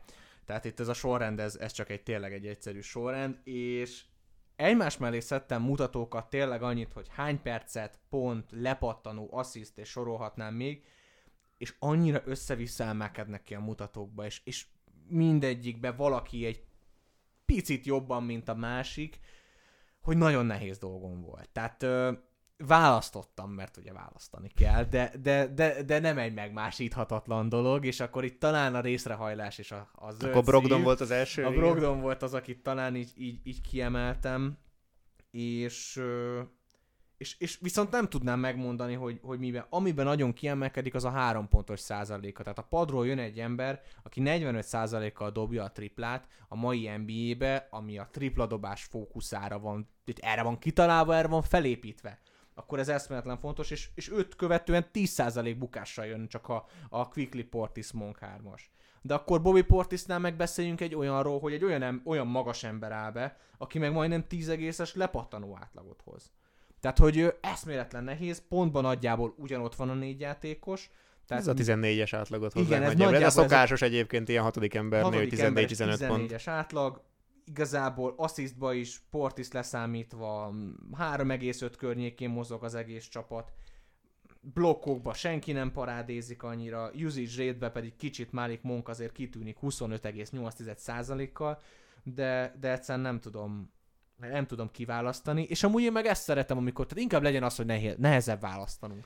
Én ilyenkor szoktam a szemtesztre hagyatkozni, hogy ki, Na. ki, az, aki, ki az, aki tényleg az adott csapatnál egyébként azt a plusz tudta hozni, és számomra is ez a Brogdon egyébként, mert az előző szezonban pont ezt, ezt a minimális dolgot hiányoltam a Celticsnél, ami a bajnoki címhez kellett volna, hogy a padról egy tényleg erős, stabil ember, aki tudja hozni folyamatosan azokat a három pontosokat, amikről te is beszéltél. Igaz, hogy idei szezonban is voltak azért sérülései, pont ezért nem az a játékos, aki mondjuk Indiánában volt, az az alapjátékos, pont azért került egyébként elég olcsón a Celticshez, De milyen jó vásár volt. de milyen jó vásár volt, igen, és pont tökéletesen beilleszkedett ebbe a keretbe, aminek van egy nagyon erős kezdőcsapata, talán a legerősebb a ligában, nyilván ez erről is mm, vitatkozhatnánk, de alapvetően mögöttük ő a legerősebb játékos, és szerintem az egész ligában ő a legerősebb játékos, úgyhogy ilyen szempontból számomra ez egyértelműen Bragdon, és ő is hogy említettem ezt az 50-40-90-es klubot, ő is nagyon közel jár hoz ehhez, mindössze 2%-ot kéne javítani, nyilván így egy hét alatt nem fog ennyit javítani,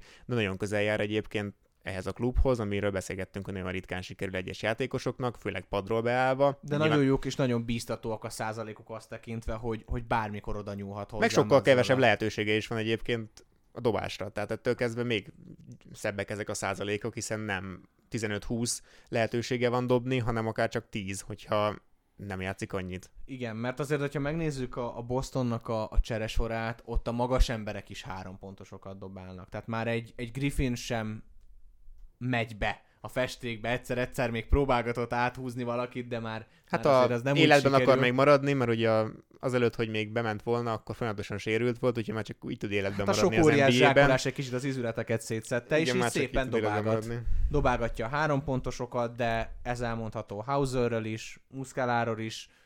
Ott vannak szé- a magas emberek, akik, akik dobálgatnak szépen.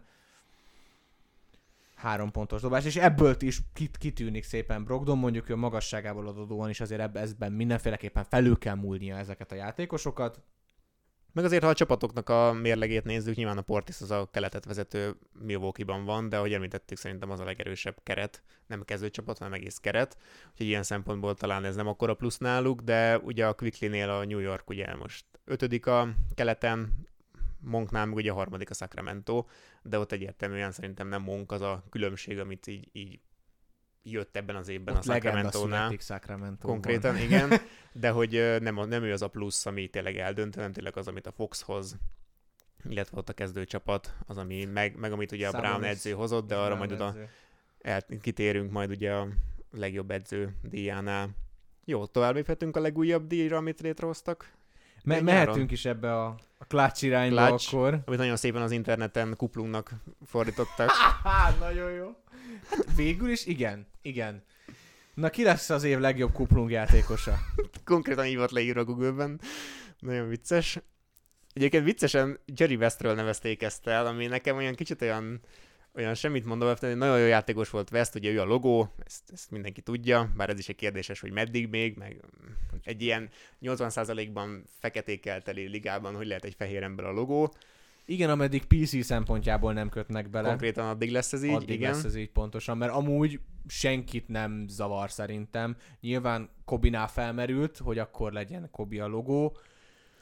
Igazából Igazából ez egy pénzügyi döntés az NBA részéről, mert ahogy én is most a pólómat viselem, Így van. konkrétan mindent le kéne cserélni, és az hatalmas nagy befektetés, nem csak az NBA részéről, hanem a szurkolók részéről is, hogy akkor, ú, akkor megint új mezet kell. Nyilván az NBA-nek jó, mert mindenki új dolgokat vesz akkor majd. Viszont egy idő után a Jerry Westes dolgok meg fel fognak értékelődni, ahogy ugye a nosztalgia járat megindul, tehát önmagában hosszú távon meg szerintem ez egy tök jó befektetés lesz az NBA-nek, hogy 10-20 év múlva kidobna, hogy na van 10 darab Jerry West logós, egyszerű szurkolói pólónk, amit annól lőttünk a tömegbe, és lehetett kapni meccsen, most maradt 10 darab, vigyétek milliókért, és vinni fogják. Hogy egyébként a kártyákkal is történik. Tehát, Hát most az- az valami hihetetlen. most. Az valami hihetetlen a, a, a kártya. Erről tényleg csak nagyon röviden egyik nagyon kedves barátom ugyanezt a, a Panini is foci kártyákból csinálja, és akkor az ott van egy adott keret, amiben vannak a kártyák, hogy milyen fajták, csak ugye NBA-s lapokból meg annyi fajta évjárat van, meg minden, hogy ez valami hihetetlen. Nyilván itt is lehet a nyakadba akasztani, mint valaki a pikachu szokta, de és rendel hamisat. Szép pot Logan Paul. Ö, valaki ezt LeBron james csinálja. Igen. Na de visszatérve egyébként Jerry Westre, ö, hogy ő miket ért el.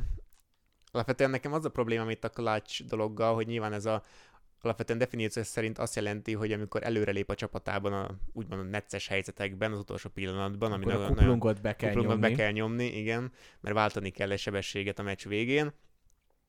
Ugye alapvetően ő is a döntőkben ugye 1-8 al áll, nyilván egy olyan celtics szemben volt, ami akkoriban 11 bajnoki címet összegyűjtött, illetve 8 sorozatban, és ő az egyetlen, aki ugye döntő MVP címet nyert vesztesként, tehát ő az egyetlen a ligában, akivel ez megtörtént. Azt nem mondjuk, hogy erre nem lehetett volna példa, de ő Nyilván, volt az a egyetlen, aki LeBronnál egy jó párszor, de ő volt az egyetlen, aki így megkapta. De hogy a díj lényegét úgymond így lefordítsuk, ha így nem lenne tiszta alapvetően a nézőknek, hogy ki az a játékos, aki a legjobban előrelép a csapatában a necces helyzetekben. Ezt alapvetően vezetőedzők nominálják, és utána egy médiapanel választ közülük. Tehát, hogy ne az legyen, hogy most akkor hú, szerintem ő tök jó volt azon a két meccsen, bedobott három buzzer beatert, és Igen. akkor nagyon jók voltunk. Clutchness tendency. Igen, és akkor az edzők ezeket kiválasztják, és utána a média ugyanúgy a többi díjnál ebből szavazni fog, és onnan választják ki. A clutch időt pedig úgy mérjük, hogy mikor a pontkülönbség kevesebb, mint 5 pont, 5 vagy kevesebb perccel a meccs vége előtt.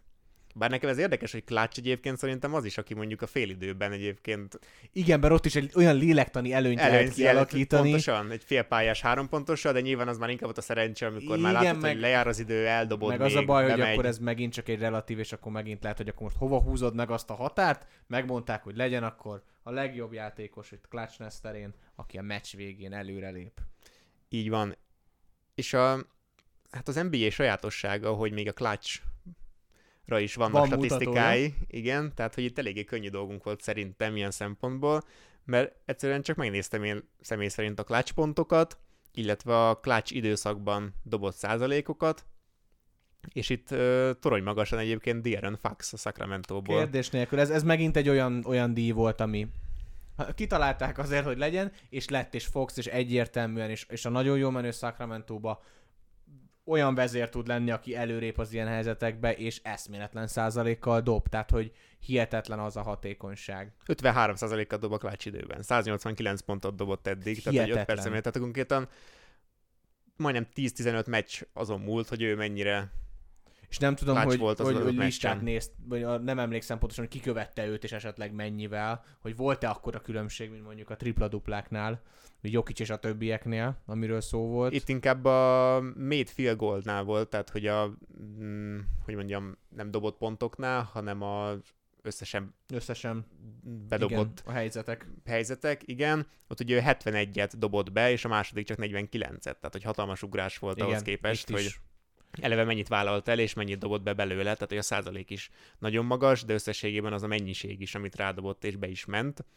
Illetve ugye ez a 53 százalék, ez második csak egyébként a minimum 100 pontosok között, meg kicsit csalóka tud lenni, hogy egyszer belépek a pályára, és akkor az utolsó pillanatban eldobok valamit, akkor nekem, hú, nekem 100%-os clutch Igen, egy, a, egy, a egy dobásom. buzzer beater elég, és egy match győztes kosár. Igen, tehát hogy ezeket azért így kéne mérni, hogy minimum 100 mm, pontot dobott mondjuk a klács időszakban, de még három ember, aki így eszembe jutott, csak ilyen említésképpen, ő SGA ismét egyébként, mert ő 128 pontot Mert ki dobott. más dobja a az OKC-be a végén a labdát? Igen, és neki is 38,7%-a van.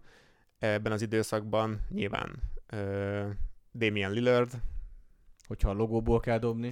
Igen, illetve Luka Doncic, aki szintén egyébként kivállalná rajta kívül, nyilván most a Kyrie is ott van, de hogy alapvetően a szezon elejétől kezdődően ő volt a vezére annak a Dallasnak, de itt akkor a különbség volt még hármajuk között, hármajukhoz képest is De'Aaron Fox javára, hogy ez részemről egyébként elég egyértelmű, hogy ezt, ezt neki ezt, kell ezt nyerni. én meg is, meg is szavazom neked, de én is Foxot néztem, és választottam ki. Igazából nem kérdés. És az az érdekes, hogy ez tényleg egy olyan díj, hogy erre úgy odafigyelni nem tudsz, hogy megnyert. Tehát ez egyszerűen most vagy benne van, Adja a benned szituáció. van, vagy nincs benned. Tehát e- ez tényleg az ice in my veins. Tehát most az, hogy Six Man, jó, nyilván minél jobban teljesíts, de, de a Clashness az tényleg egy olyan, egy olyan szellemi, olyan lelki tudatosságot kell egyszerűen sugároznod magad, meg olyannak kell lenned, olyan habitusú játékosnak, hogy ez menjen, hogy ez, ez tipikusan olyan, hogy erre születtél-e, vagy se.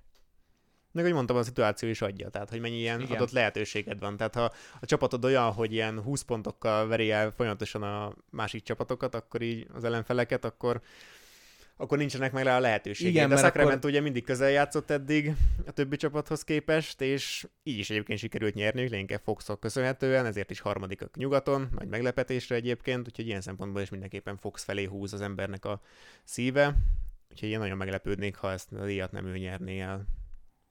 Ezt ő is fogja. És szerintem, hogy ha már egyértelmű sacramento díjak, akkor ezt nem kerülhetjük meg, és előbb-utóbb úgy is belefutnánk, mert bele kell.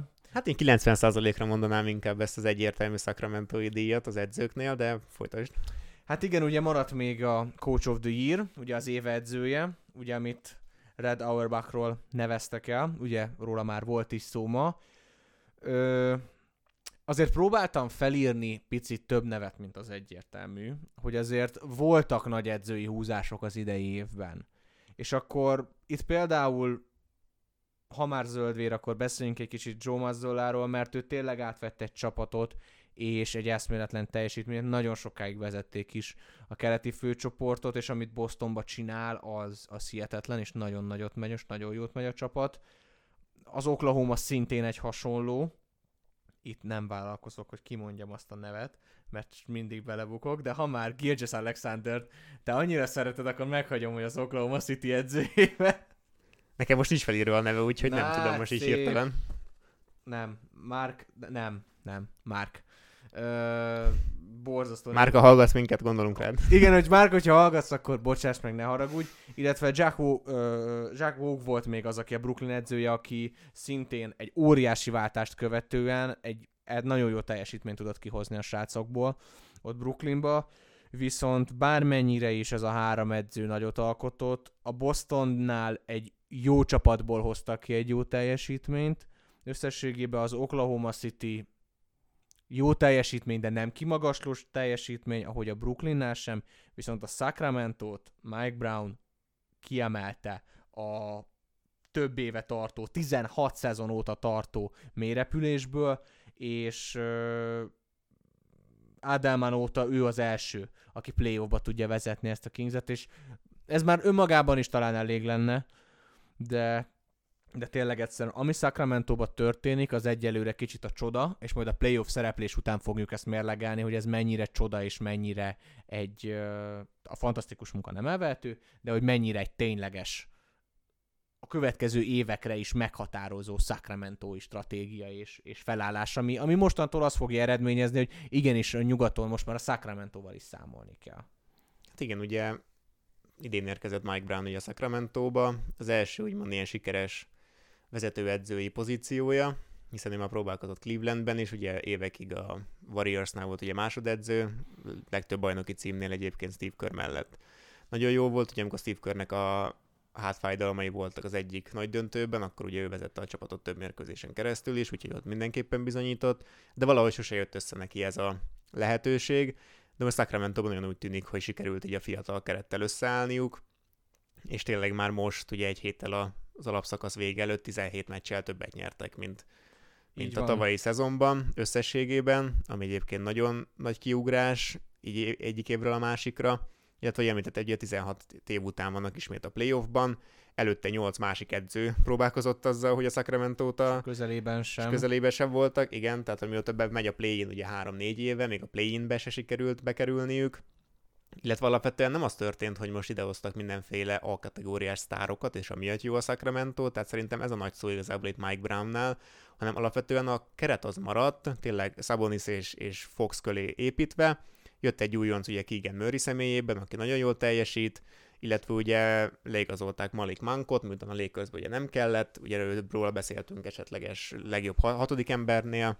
Ha nem is a legjobb, de egy Sacramento-ba tökéletesen Abszolút kiegészítő illetve ugye Kevin Hörter érkezett még ugye Atlantából tréden keresztül, úgyhogy inkább ilyen kiegészítő kis, kis puzzle darabok érkeztek Sikerült azt még. a nagy képet összerakni valahol. Így van, és nem az történt, hogy most akkor tényleg fenekestül felforgatom a keretet, idehozok, nem tudom, egy Kyrie Irvinget, egy, egy öm, akármilyen más alkategóriás sztárt, és Van azzal, másik módja az, is. azzal a hátán elviszem, hanem ez egy teljesen új módja, és meglepő módja egyébként, az főleg az NBA-ben, hogy nem sztárokkal teletűzdelt. Nyilván De'Aaron Fox valószínűleg a jövő nagy sztárja, ezt már pár éve szerintem érzékelik a, a nézők, illetve a szakemberek, de tényleg nem az történt, mint ami más csapatoknál szokott, mint Lás Brooklyn, hogy megpróbálkozunk vele, és alapvetően nem jön össze, hanem itt tényleg kezd összeállni egy, egy remélhetőleg a jövőben is erős csapat. De ez a play fog kiderülni, hogy te is említetted. Így van, Sabonis meg virágkorát éli, tehát azért azt ugye, ugye ne felejtsük el, Mike Brownnak azért még ott Clevelandben volt egy jó szezonja, tehát ez a 2008-9-es, ott, ö, ott, ha jól tudom, ott meg is kapta ezt a díjat.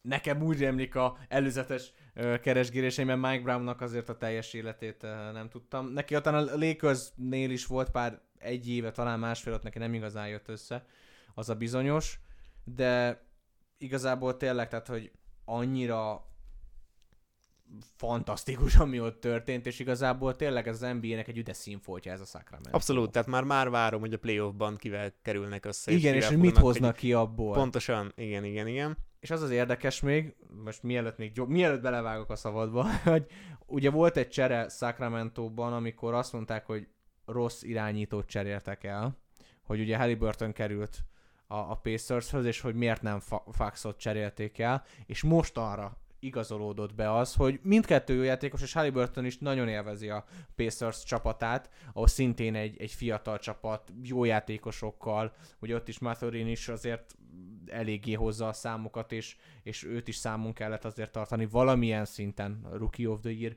szavazásunknál, de végül jól jött ki mindkét csapat abból a cseréből, amire azt gondolták, hogy hát ezt most a Sacramento elrontotta. Hát meg szerencsé, hogy nem trédelték el Foxot egyébként a Lakershöz, mert szó volt arról is, amikor itt a Lakers kereste, hogy akkor ki legyen az a harmadik darab, úgymond az ő puzzle és aztán nyilván az a Westbrook lett, így az év, év elején, tavaly év elején. És milyen jó volt. Igen, azóta ez nyilván változott is, sokkal jobb is a csapat, de hogy a Sacramento mindenképpen jól járt, hogy itt nem dobták el úgymond maguktól Foxot, hanem tényleg rá, illetve Szabonisra fel tudták építeni ezt a csapatot. Szerinted egy hangúnak kellene lenni ennek a szavazásnak? Tehát Teljes senki másnak nem mértékig. kéne első Ö, teljes mértékig olvasgattam is, tweeteket is néztem, szakértőket is, a velük interjúkat, bármi, senkinél nem volt kérdés. A, legjobb az volt, amikor valaki azt mondta, hogy miért nem, miért nem mondjuk neki most oda. Kész, nem, tehát ez nem kérdés. Talán az egyik legért, legegyértelműbb díj az eddigiek közül, rajta kívül talán Bankero az, akiről még, még úgy szintén hasonlóan egyöntetően ki lehet jelenteni. JJJ is azért ott van ebbe, de, de, de, de az, hogy Mike Brown az év edzője legyen, az kell, annak meg kell történnie. Egyébként most megleplek, de ennek is utána néztem, hogy Vegasnál mennyi az odds ezekre, és meglepődsz, de Joe Mazzulára jobb odds van, mint, vagy rosszabb odds van, mint Mike Brownra. Plusz, hát... 100, plusz 175-ös. Nyilván hozzátartozik, hogy a Celtics nyilván második a, a keleten, egyébként közel járnak az első helyhez is, hónapokon keresztül ugye ők voltak a legjobb csapat szerintem a ligában is. Nyilván alapvetően ez egy nagyon nagy sok volt szerintem az, hogy ami az Udokával történt. hogy akkor most mi lesz. Hogy akkor most mi lesz? És én is konkrétan pánikba estem, amikor láttam, hogy hogy jön az értesítés, hogy Udoka is fired, fired, fired by Igen. Celtics, és így mondom, öm, oké, okay, mondom, tavaly konkrétan ő volt az, a különbség az előző öt szezonhoz képest, aki a döntőbe tudott végre minket vezetni, és amire Igen. Brad Stevens nem volt képes éveken keresztül, bármennyire is zseni a csávó. de nem számítottam arra, hogy, hogy Mazzulla tényleg ilyen szinten fogja tudni hozni a Celtics idei szezonját, de már számomra még továbbra is kérdés ez, hogy ez a play mennyire fog kiütközni, főleg amikor sokkal inkább szituációs mm, kosárlabdáról van mikor szó. Mikor kérsz időt, ugye Mikor kérsz idő, hogyan cserélsz, vele. mikor nyúlsz bele a meccsbe. Várjuk ki a végét ennek, nyilván ezek alapszakasz díjak, tehát hogy az nem fog beleszámítani, de azért nem összehasonlítható. Tehát teljesen két különböző szituáció, hogy egy úgymond válságban lévő csapatot veszel át, vagy egy már amúgy is mély repülésben lévő csapatot tudsz ilyen szintekre emelni, mint Így ahogy van. Mike Brown Szerintem is tette. ez a legnagyobb válaszvonal, hogy egy nagyon jó csapat, és akkor itt most beszéltünk arról, hogy vajon mostanra beért Udokának valamilyen szinten a tanítása. Mondjuk így, mert azért csak együtt dolgoztak Joe Mazzolával, ott volt mellette, figyelte, hogy mit csinál, gondolom nem verte szét alapjaiban azt, amit Udoka elkezdett, tehát rengeteget rengeteg alapot tőle vett át, ez biztos benne van. Tehát itt, itt beszéltünk arról, hogy ezen az úton, amin Udoka elindította a csapatot, hol kapcsolódhatott be Mazzula. Ami biztos, hogy elrontani nem rontotta el. Nagyon jól csinálta, és ha nem lenne ez a fantasztikus repülése a Sacramento-nak, akkor Mazzola. Akkor, akkor kicsit nagyobb verseny lenne, de, de akkor viszont Mazzolát mondanám mindenféleképpen. Jó, és akkor térjünk át az All-NBA csapatokra, amik szerintem a legnehezebbek voltak. Hát ez biztos. Itt első körben egyébként megkérdezem tőled, hogy mit szólsz ahhoz, amiről már beszéltünk az új szabályoknál, hogy eltörölnék a pozíciókat itt az All-NBA-nél. Tehát nem az lenne, hogy akkor választunk All-NBA csapatonként egy centert, kettő forward gárdot, gárdot, igen. igen, hanem ha úgy van, akkor és éppen 5 gárd olyan erős, az, vagy 5 center. vagy 5 center olyan erős az adott szezonban, mint például most is ugye három. Hát jó, Janis nem egy center, de hogy ő is azért... Hát most éppen, ilyen... hogyha nagyon akarom, akkor berakhatjuk Janis small forwardba, és akkor elfér power forward meg centerbe, jó, jó kicsi és Embiid, és akkor csináljátok valamit, hogy ha akartok lepattani. Tehát egy kicsit olyan hülyeségnek érzem ezt az egészet, inkább abba az irányba vittem volna át, hogy mint ami az All is van, hogy válasz akkor három, kettő backcourtot, három frontcourtot, és akkor azt már tudod uh-huh. kerülni, és akkor forwardot vagy centert választasz ki, mert most ilyen NFL-es párhuzamot tudok hozni, hogy például a, az All Pro-nál, az NFL-nél hát akkor most az EFC-ből kiválasztjuk a 11 legjobb játékos. És akkor van benne 4 darab irányító, 6 darab, 6 darab elkapó, 2 darab futójátékos, és, és akkor, akkor támadó falember. Ki lesz a falember. Hát az nincsen. Jó. Hát az, az oly, igen, egy, figyelj, olyan, abban az esetben meg az NFL kicsit megreformálja a dolgot, a falba senki nem lesz, egy jobb passzolgatnak folyamatosan. Tehát, hogy... tehát, hogy igen, tehát hogy azért a, ha valakit kiválasztunk All-NBA első csapatnak, akkor legalább ez egy csapat legyen. Ne igen. az, hogy most akkor az öt legjobb játékos, igen. arra ott van az MVP díj, azért van hat darab játékos, akit kiválaszthatnak, nem csak kettő vagy három a, a médiában, hanem hat darab szavazatot kell leadniuk, és látjuk, hogy abban az idősz, abban az adott évben ez a hat játékos volt úgymond a média szerint, meg úgymond a nagy közönség szerint a hat legjobb játékos. Ne az All NBA-t nézzük annak, hogy akkor ez a 15 legjobb játékos, nem, hanem legyen csapat. pozíciók szerint Így van. Legalább ezt, hogy guard, guard, ha nem is az van, hogy, hogy most point guardot kell választanod, shooting guardot kell választanod, guardot, hanem guardot. Szerintem ez így, ahogy van, ez jó. Az, hogy lenne tényleg önmagában az, hogyha az öt legjobb játékos mondjuk csak magas ember, akkor ott lenne benne az, hogy na hát igen, de nem, válaszunk csapatot, az eddig is csapat volt, legyen ez után is csapat. Jó, akkor az első csapatot nem tudom, megkezded-e, vagy kezdjem én? Hát kezdtem, és akkor egyet egyet én mit szólsz hozzá, és akkor nézzük meg, hogy hogy állnak fel. Jó, akkor az első csapat centere a számomra Jokic, tehát hogy ha már őt választjuk MVP-nek, akkor mindenképpen neki kell lenni az első csapat centerének. Ez meg is, ez, ez pontosan, ez pontosan egy Jokic, és Jokic mellett pedig én forwardnak az egyik az Jannis lett. Hát igen, szerintem az MVP harmadik helye vagy második helye után lejjebb semmiképpen sem kerülhet, illetve ki az a másik, akit fel tudsz mellé hozni, vagy, vagy helyette hozni az első csapatban, nem nagyon van ilyen. Nálam a másik forward az mindenképpen Tétum lenne, aki számomra, számomra negyedik úgymond az MVP rangsorban, illetve... Sajnáltam, hogy nem bírtam oda sorolni az MVP-knél a tetőre, mert nagyon akartam. De egyébként de vicces, mert karrier, tehát karrier számokat hoz mindenben. Igen. Tehát mióta elindult, elindult a karrierje a Celticsben, azóta minden évben jobban dobja. Do, több pontot dob, több lepattanót szed, több benne van egy le. két-három MVP cím. Egy kettő MVP cím biztos Csak mikor? Tehát, van. hogy nyilván nagyon fiatal még ő is, 25 éves, tehát, hogy Hát meglátjuk, de ennél jobb számokat már mikor hoz meg, akkor, tehát hogy nem, nem tudom. Jövőre Furcsa az egész szituáció, de ő mindenképpen első Igen. csapatos. Tehát nem, nem, nem tudsz kihagyni Nem. abból a csapatból, keleten második csapatból egy játékos, hogy az első számú All-NBA csapatba bekerüljön. Így van, és hogyha ha megtörténik az, hogy ugye Jokic megkapja az MVP címet, Embiid nem akar jövőre MVP lenni, akkor viszont attól függően, hogy Doncsics éppen hisztis kisgyerek vagy kosárlabdázó, akkor kiderül, hogy, hogy Tatummal milyen párharcot vívnak, mert én még, lá, én még ebben a, a Doncsics Tatumben látok egy olyan a, a, a jövő MVP párharcát. Mindkettőnek nyernie kell szerintem. Egyszer valamikor. Egyszer valamikor mindenképpen, igen. De hát Tatum mellé nekem akkor az említett szlovén úriember gárdba. Lukát Doncsicsot én nem tudtam kihagyni a, a, a first teamből. Még így is, hogy már kicsúsztak a play-inből? Mert Igen, nekem ez igen. nagyon-nagyon így, nekem is első körben odasoroltam volna. Viszont Próbáltam az, ami az elmúlt, elmúlt pár hétben történt ott Dallasban, hát nekem annyira az nem, nem Igen. tetszett, úgymond, főleg ahogy ő viselkedett. Nyilván egyébként benne van, hogy itt mindenféle pszichés dolgok is, is a háttérben vannak, E- azt, azt mondják legalábbis, háttérinformációk, hogy mindenféle ilyen jogi viszály van közte meg a valamilyen ügynöksége között, ilyen branding Igen, dolgokkal igen. kapcsolatban, meg nyilván a Kyrie érkezése se volt a legjobb döntés szerintem, mert konkrétan kiüti Hát egymást a két játékos. tetszett. Két játékos konkrétan kiüti egymást, mert ugyanazt tudják, mint Pepitában. Egy kell védekezik, mind a kettőnek a labda kell, és onnan is rádobják, ahonnan nem kellene. és még mindig egy labdás a kosárlabda. Igen, úgyhogy nekem Luka úgy meglepődött, hogy mi az első csapatodba került. Ö, tényleg azért, amiért mondjuk például Bridges nem lett nálam most improved player, tényleg az, hogy nem egy adott periódust vettem alapul, hanem teljes szezont. Jó, nálam a, a gárd, az első számú gárd az Mitchell lenne.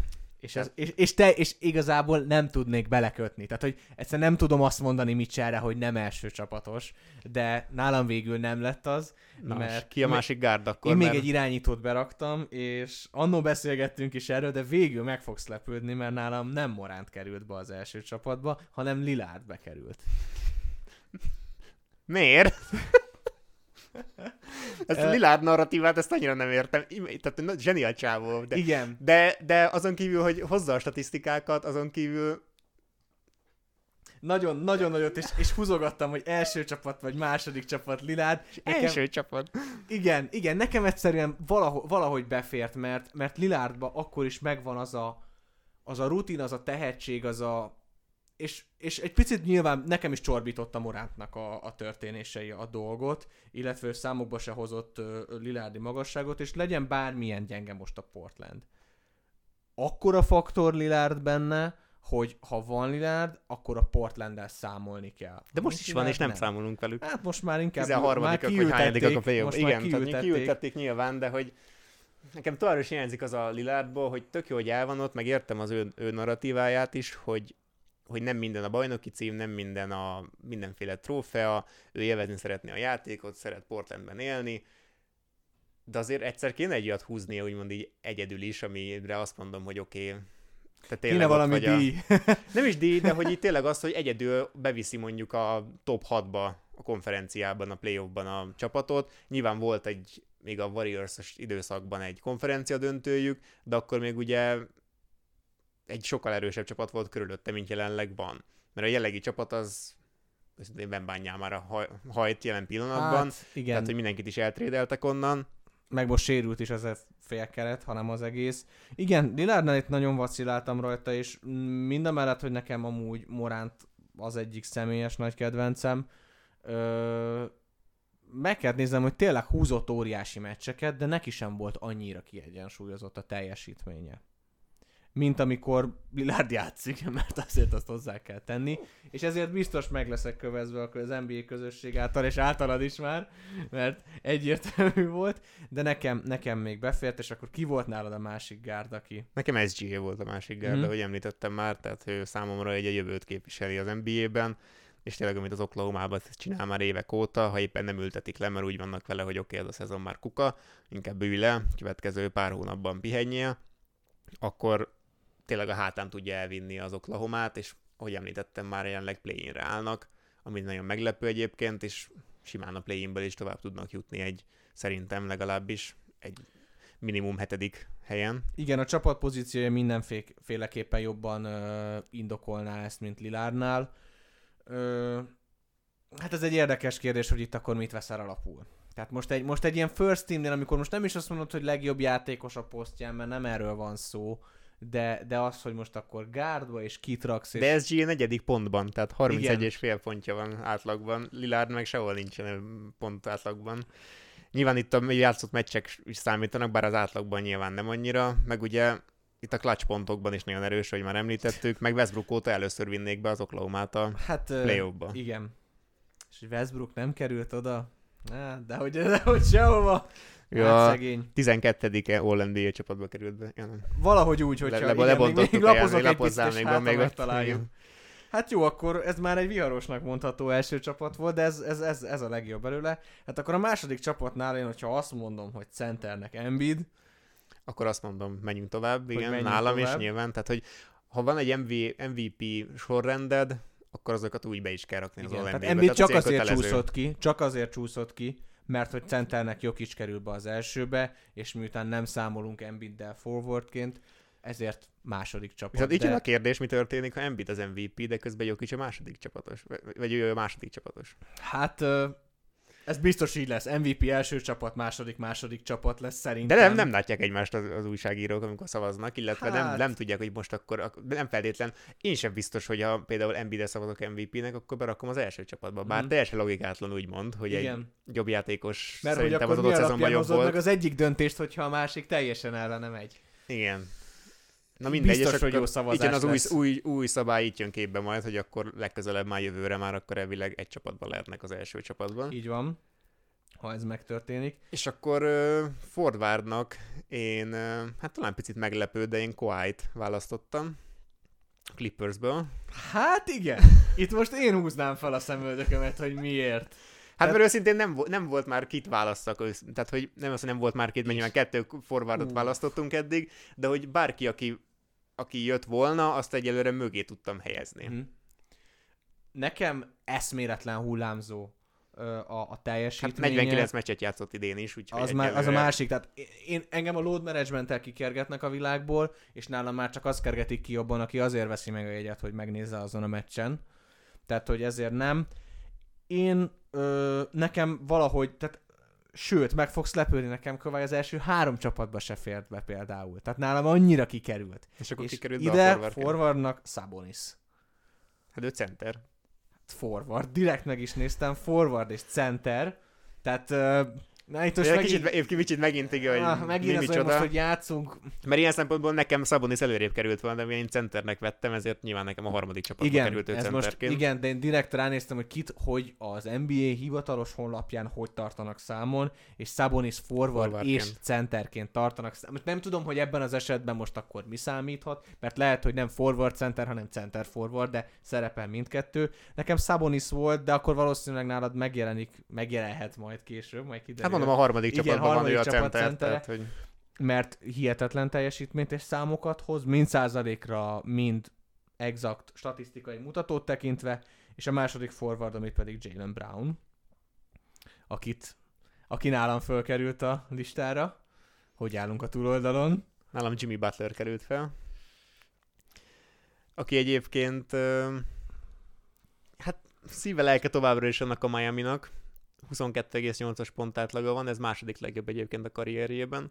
Hozzá ezt a közel 6, 6 lepattanós átlagot, meg az 5 asszisztos átlagot. És azért szerintem neki köszönhető az, hogy a Miami az még ott mindig életben van. Ez biztos, ez száz százalékig biztos. És ő bárhol van, ő, ő az, aki azt a csapatot tényleg egy következő szintre tudja emelni. Nyilván voltak mindenféle összetűzései Minnesota-ban, meg, meg Chicagóban. Volt neki mindenhol. De most Miami-ban megtalálta a helyét, bár idei Bár a Miami még nem találta meg a helyét. A igen, egyelőre, bár kicsit olyan, ezt már említettem neked, kicsit olyan, mint uh, a Halloweenból a, a maszkos csávó, igen. hogy egyszerűen megölött háromszor, és kétszer ugyanúgy feléled. Ebben nem, hogy beleszaladjon a Celtic semmit a playoffban, hogy esetleg hetedik kiemelt lenne a Miami, hogy akkor így Nagyon kellemetlen ellenfél a Miami.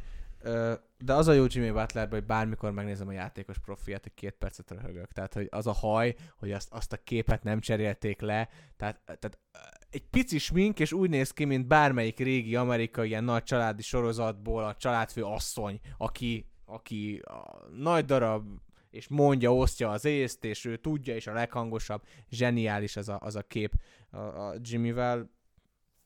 teljes mértékig értem, nekem Brown azért került be, mert, mert a Celtics második legmeghatározóbb játékosa, és Tatummal a legjobb párosa az NBA-nek, statisztikai mutatókban is. Ö, nem, nem tudtam egyszerűen kihagyni, viszont Butlernél pontosan ö, ugyanazt gondolom, mint te, nálam ezért be is került a harmadik vonalba.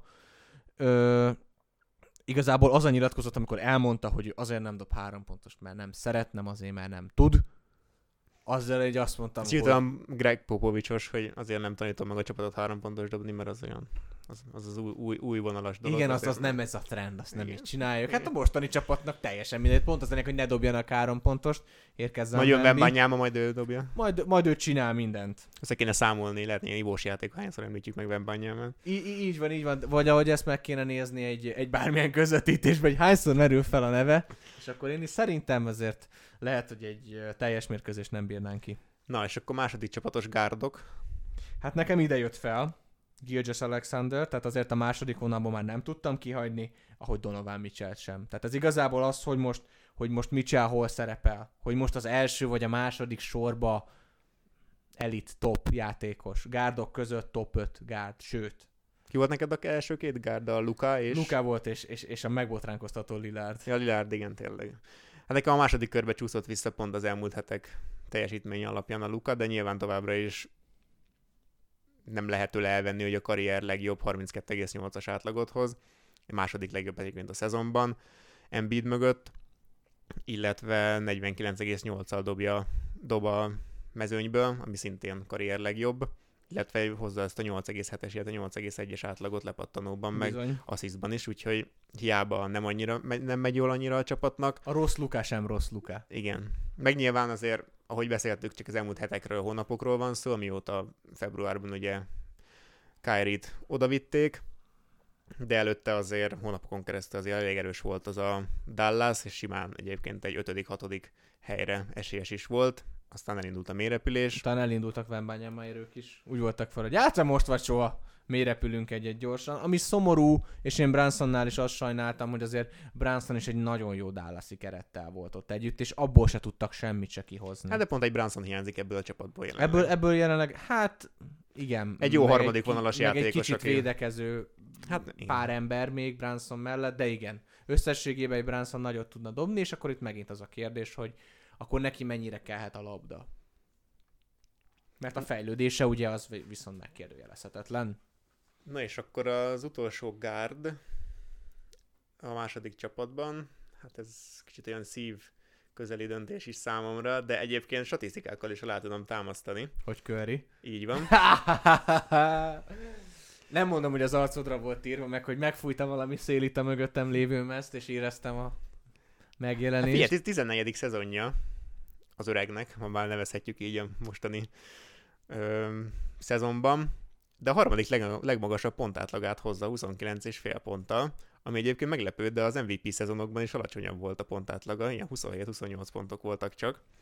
Úgyhogy szerintem gyengébb most sokkal ez a Warriors, mint ami tavaly is volt, vagy az MVP szezonjaiban volt. Nyilván sokkal jobban a hátán viszi, meg már sokkal jobban megérett a kör is arra, hogy egy tényleg fullon lídere legyen ennek a csapatnak. Ezt a tavalyi döntőben is láthattuk, hogy tényleg a kellett a harmadik, a negyedik meccsen fogta és Eldönti. Szétlőtte a Boston-t úgymond, tehát hogy 50 pontnál meg sem állt, illetve 6,1 lepattanót átlagol, ez szint, ez a legjobb a karrierje során, illetve továbbra is hozza ezt a 6,3-as asszisztátlagot, úgyhogy statisztikák alapján is akár még egy első csapatba is beférhetne a Steph, nyilván itt a kihagyott időszak miatt nyilván a sok sérülés, illetve a csapat jelenlegi teljesítménye sem magyarázna, hogy az első csapatba kerüljön, ezért nálam a második csapatba került gárdként Luka mellé.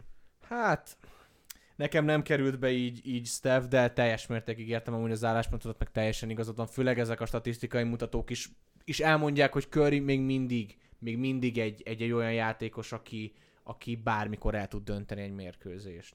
És akkor most el lehet gondolkodni, hogy olyan alapon, akár mondjuk, hogy én berakjam Lilár tejet körit, mert éppen számokban is ott lenne, azért nyilván itt az ember szíve is húzza jobbra vagy balra.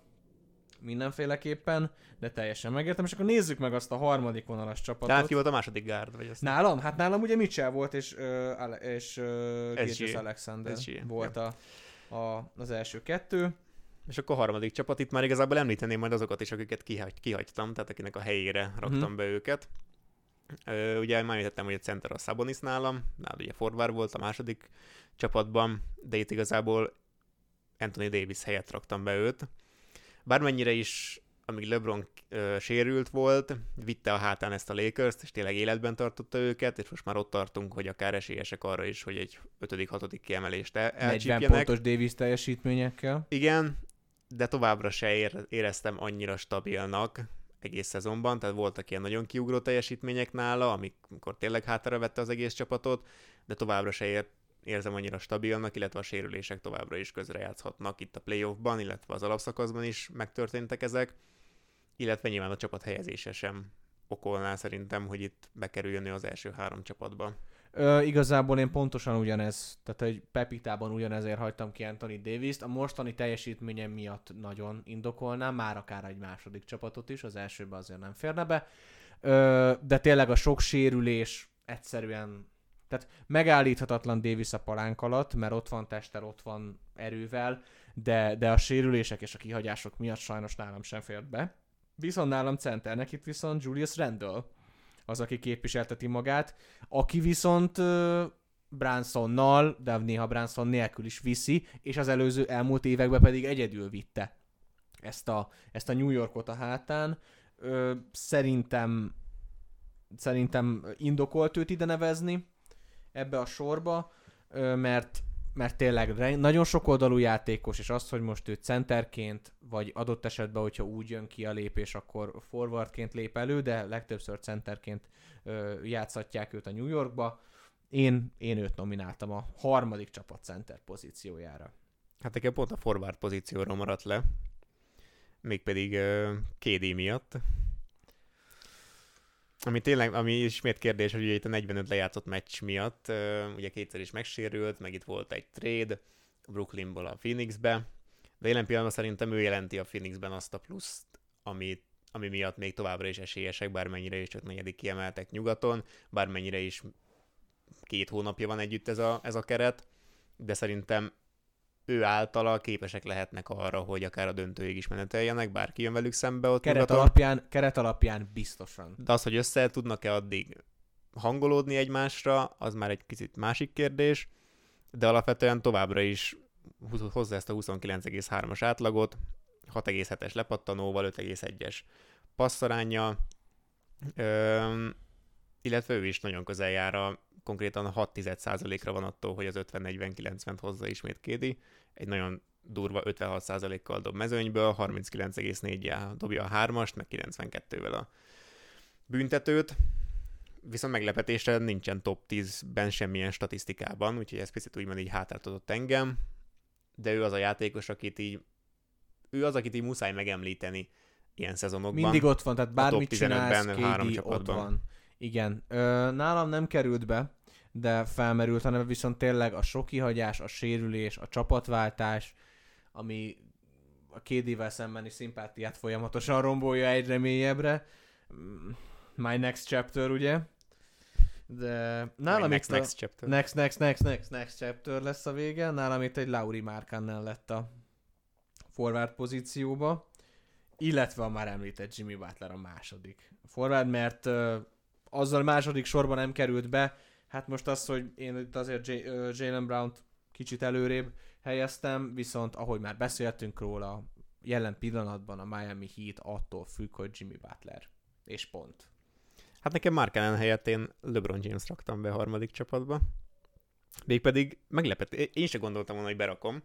Viszont úgy gondoltam, hogy hát megnézem azért az öreg mit átlagol itt ebben az, ebben a, az évben, ha már itt megdöntötte a, a pontrekordot, 38 évesen. És nagyon meglepetésre azt találtam, hogy az elmúlt 12 szezonban csak egyszer, méghozzá tavaly átlagolt jobbat pontokban, 30,3-at, az idei 28,8-hoz képest. Ami azért 38 évesen valljuk be, 51 meccset lejátszva, azért nem semmi. Illetve az elmúlt 20 szezonban, ugye ami karriere során volt ez a 20 szezon. Ez a kevés. Igen, csak két alkalommal volt nagyobb a lepatlanó átlaga is. Úgyhogy az, az öreg továbbra is küzd a palánk alatt, szedi a lepattanókat. De és pont ez, amit mondasz, hogy igazából persze természetesen attól függetlenül, hogy ő most küzd meg, hogy mit csinál, ezek az átlagok vannak, de, de, de én Jamesnél már tényleg kicsit azt érzem, hogy elkezdi hozni ezeket az átlagokat, mert, mert senki más nem teszi úgy oda magát, és, és küzd, és meggebed, és, és sérül is sajátos módon, de azért ennyi idősen nem feltétlen ezt a szintet, senki más nem tudná ezt így hozni, tehát ez le a kalappal előtte. Nálam ő kimaradóként szerepel, mert nálam az idei ö, 15-ben most nem fért be James, ezért biztos, hogy van, aki meg is kövezne keményebben. Ö, elévülhetetlenek az érdemei, az már nyilván másik kérdés, hogy arról, amit csinál, arról ki, hogy vélekedik, hogy most még kellenek ezek a szezonok, mutatja hozzá a számokat, meg küzd, meg most már ugye megvan a, a, az all-time point. Meg azért át tudta legíteni a játékát, tehát hogy nyilván ő az a force of nature volt, akit Igen. így elé amikor megy a palánk felé, ledarál, tehát hogy esélytelen vagy. négyen akkor is. De egy öreg korára kifejlesztette, hogy ez inkább átment ilyen 50-50-be, hogy akkor én viszont step back hármasból is, is, ha úgy van, akkor oda tudok állni. Igen, meg áttekerem a valahogy, hogy... Pontosan, igen. Tehát, hogy a, a, tudta a modern korban is, is úgymond kifejleszteni a saját játékát, tehát ez nyilván az a befektetett munkából, ami a LeBron egész karrierjében benne van az így szerintem jelesre diplomázik. Az biztos. És az idei szezonban is ugye ez a számokon is meglátszik, hogy továbbra is tudja ezeket hozni, lassan 40 éves. Úgyhogy ezért került be számomra a harmadik csapatba. És akkor gárdoknál nálam a, a Jamorant ide került harmadiknak, ki azért csak nem hagyhattam, még ha itt a csúnya kihagyása is volt az elmúlt időszakban. De megvánta. Elmondta, szomorú volt, megvánta. Nincs több fegyver, nincs több striptease bár. Meglátjuk. És akkor uh, igazából lepattanóban is, meg asszisztban is egyébként karrier számokat hoz. Majdnem 6 egészes lepattanóval, illetve 8-as asszisztal. Tehát ő is úgy kezdi kifejleszteni, hogy nem csak szétküldöm magamat a palánk alatt, és szétrombolom a palánkot, meg mindenkit. elugrok valahol középtávolénál, és tök mindegy ki van előttem. Hanem ezt, hanem ezt a ruhanyékosságomat használom a labdák összeszedésénél is, illetve Igen. a csapat többi játékosát is próbálom bevonni. Úgyhogy ezért bekerült nekem a harmadik csapatba, illetve a másik gárd, az már említettük, a számunkra legklácsabb játékos, az a De'Aaron Fox volt. Itt teljesen jól érezted az én tippjeimet is, pontosan ugyanígy, Morant és Fax a két gárnak. Nem tudok már hozzátenni ahhoz, amit elmondtál. Pontosan ezek az indokok, nem lehetett kihagyni őket, valahova be kellett rakni.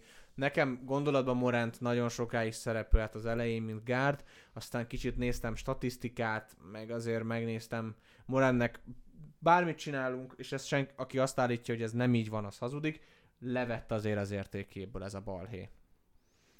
Hát szerintem itt a play tudja javítani. Tehát Igen, ha be a... tudná vezetni a döntőbe azt a Memphis-t, nyilván akkor, akkor is erről fognak beszélni az emberek, de ha úgy fog játszani a play akkor szerintem el Hoz egy ezeket. ilyen 30 pont közeli átlagot, akkor szerintem áthelyeződik ez a hangsúly. Nem lesz elfelejtve, de áthelyeződik a hangsúly.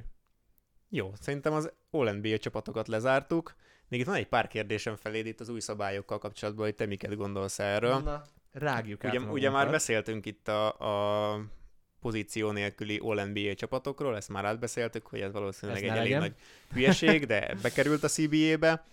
Illetve szó volt még itt a diaknál ugye arról, hogy pont a loan management miatt, hogy, megemel, hogy, hogy csinálnának egy ilyen 65 meccses minimumot, amit teljesíteni kéne az adott játékosoknak, hogy a díjakat elnyerjék. Ez akár legyen All-NBA, tehát itt nálam például az idei szezonban már LeBron, KD, Steph, Kawhi minden esne már eleve az All-NBA-től, és itt igazából az NBA jelenlegi krémjéről beszélhetünk. Így van. Úgyhogy itt kérdéses, hogy ez most így mennyire fair, mennyire nem fair, mert azért legtöbbjüknél, főleg most Stephnél, vagy KD-nél, meg LeBronnál sérülésekről van szó. Tehát, hogy mennyire lesznek benne valószínűleg ilyen plusz záradékok, hogy akkor oké, okay, de bizonyítani ott kell, hogy mondjuk el van törve a lábad, mondjuk egy röngennel, vagy nem tudom. Nyisd fel! Mutasd meg! És nem az van, hogy, hogy jaj, ma nincs kedvem játszani, mert load management. De mert... legtöbbször ez van, tehát az a baj az egésszel, hogy hogy legtöbbször tényleg ez van, ez a load management, hogy hát ez most nem olyan meccs, ez most megy nekik nélkülem mi is. Tehát és akkor, amikor, amikor arról beszéltünk még egy 15-20 évvel ezelőtt, hogy nem vadászgatnod kellett azt, aki nem játszott 82 meccset, most vadászgatnod kell azt, aki igen, ha egyáltalán van olyan.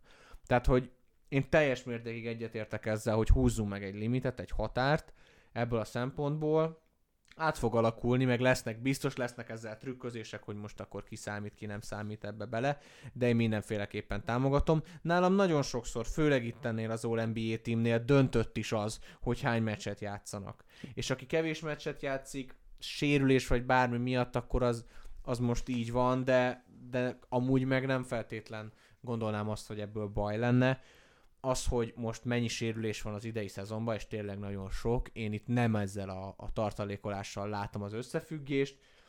Felgyorsult a játék, máshogy kell játszani, és azért az izomzat mennyiségben is szerintem jóval kevesebb van a játékosokon.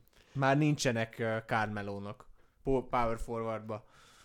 De érdekesen az MVP verseny is egyébként, mert Janis jelen pillanatban 62 meccset játszott, és azt hiszem három vagy, kett, vagy három vagy négy meccs van hátra nekik is. Ha mindegyiken játszanak, akkor contender akkor, lehetne akkor ezért Igen, de amúgy nem, és Jokic is egyébként necces, tehát 67 meccset játszott eddig, és ugye most a Már vádli, vád, vádli sérülés miatt, de mi van, ha az a vádli sérülés mondjuk kicsit komolyabb, és mondjuk még két hetet ki, kell hagy, ki kellett volna hagynia, akkor megint két meccsel alatta van, és akkor eleve elesik tőle. Mondjuk jobban gondolok, Embiid csak 64 meccsnél van, Úgyhogy neki és lehet nem is fog jár... játszani, igen.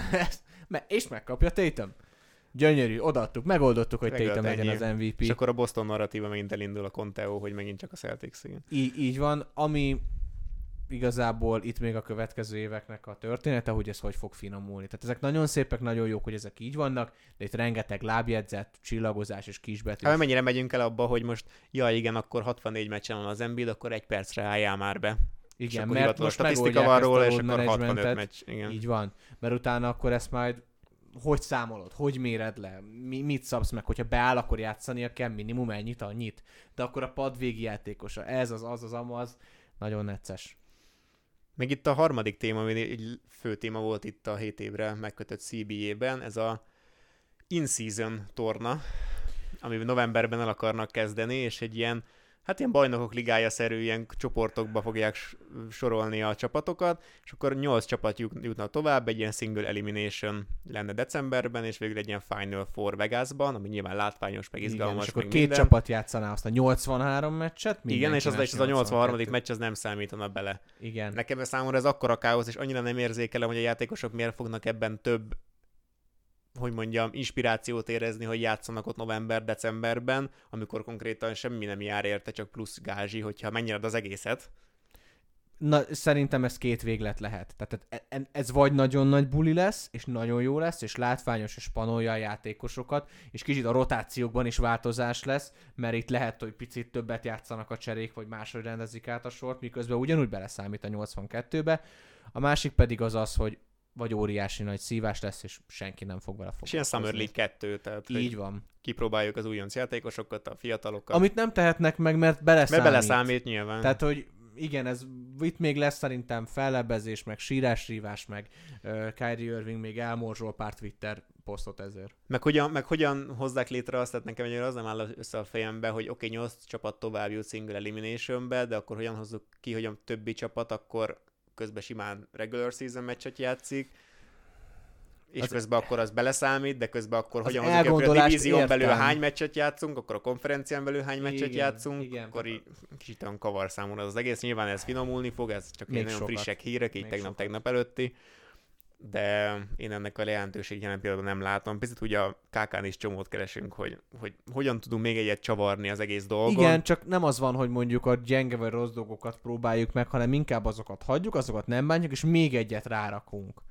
És, akkor, és akkor ilyen szélsőséges dolgokat fogunk kapni. Én kicsit olyan Forma 1 sprintes feeling egyébként, hogy így beraktuk, de őszintén annyira nem élvezetes, mint gondoltuk így elsőre, és így ez érdekes. Próbálkozunk vele. Ez érdekes, mert a MotoGP-nél, ahol szintén elindult például, hogy csak egy nagyon minimálisan kitekintsünk, ott pedig óriásit megy. Hát de ott minden, minden versenynél van, Így van. ugye, de ott a Forma 1 ugye elkezdték négy darab versenye, a 24-es versenynaptárban, most már 60 belőle, tehát hogy bővítik, bővítik, de hogy kicsit hát majd meglátjuk, hogy látom. Baku, Baku után ott mi lesz a történet. Így van, de ez már egy másik podcast kérdése lesz a jövőben. szerintem itt le is zárhatjuk az NBA podcastet. Köszönöm szépen, hogy itt voltál. Hát köszönöm szépen. Szerintem jól átrágtuk magunkat, meghoztuk a döntéseket, majd meglátjuk, hogy az újságírók mennyire hallgatnak ránk. És szerintem itt április közepe vége felé egy NBA playoff review-val jelentkezünk is, hiszen elindul a, a kemény menet a csapatok számára, és, és akár a szezon végén egy át is nézhetjük, hogy mennyire volt igazunk, illetve a újságíróknak mennyire volt igaza egy a playoff alapján, mert így szerintem van, a playoffban ragad igazán a bélyeg. Pontosan, és rengeteg olyan nyitott kérdésünk volt a mai napon is, amit elindítottunk, hogy szuper-szuper ki, hogy teljesít, na majd a playoff. Rengeteg ö, embernél zártuk le egy a történetet. Én izgalmasan várom, hogy mi fog ebből kisülni, nagyon nehéz bármiféle ö, előrelátható jóslatot megtenni. Adja az ég és az NBA playoff, hogy mindenkire rácáfolva egy keszekusza fantasztikus rájátszásunk legyen idén is. Egy gyors tippelés döntőre? Így látatlanba? Fú, látatlanba megtippelem a szokásos keleti főcsoport döntőt, ami a Voki boston mindenféleképpen, de őszintén szólva, hogy nyugaton mi lesz, hát én a Boston-t érzem annak, hogy bemenetel a, a, a döntőbe, de hogy nyugaton kivel fog találkozni, egy jó Lakers Boston döntő. Egy jó Lakers Boston döntő, mert abból én a Boston érezném ki erősebbnek. Ja, igen. Feltétlenül. De hát mondom, én ilyen Jamorant feelingem van jelenleg, hogy nyugattól nem félek én alapvetően. Na, hát a nyugattól nem. Igen, addig, á, ő is eddig, egyszer mondta ezt ki. Kelet, keletről kell kikerülni. Azóta félnie kell a nyugattól, így van. Nyugatról bárki őszintén szól. Nyugatról csak kérdések jönnek jelen pillanatban. Nyugaton, amilyen a rájá, amilyen most a play-in előtti időszak, olyan lesz a rájátszás is, bárki oda kerülhet.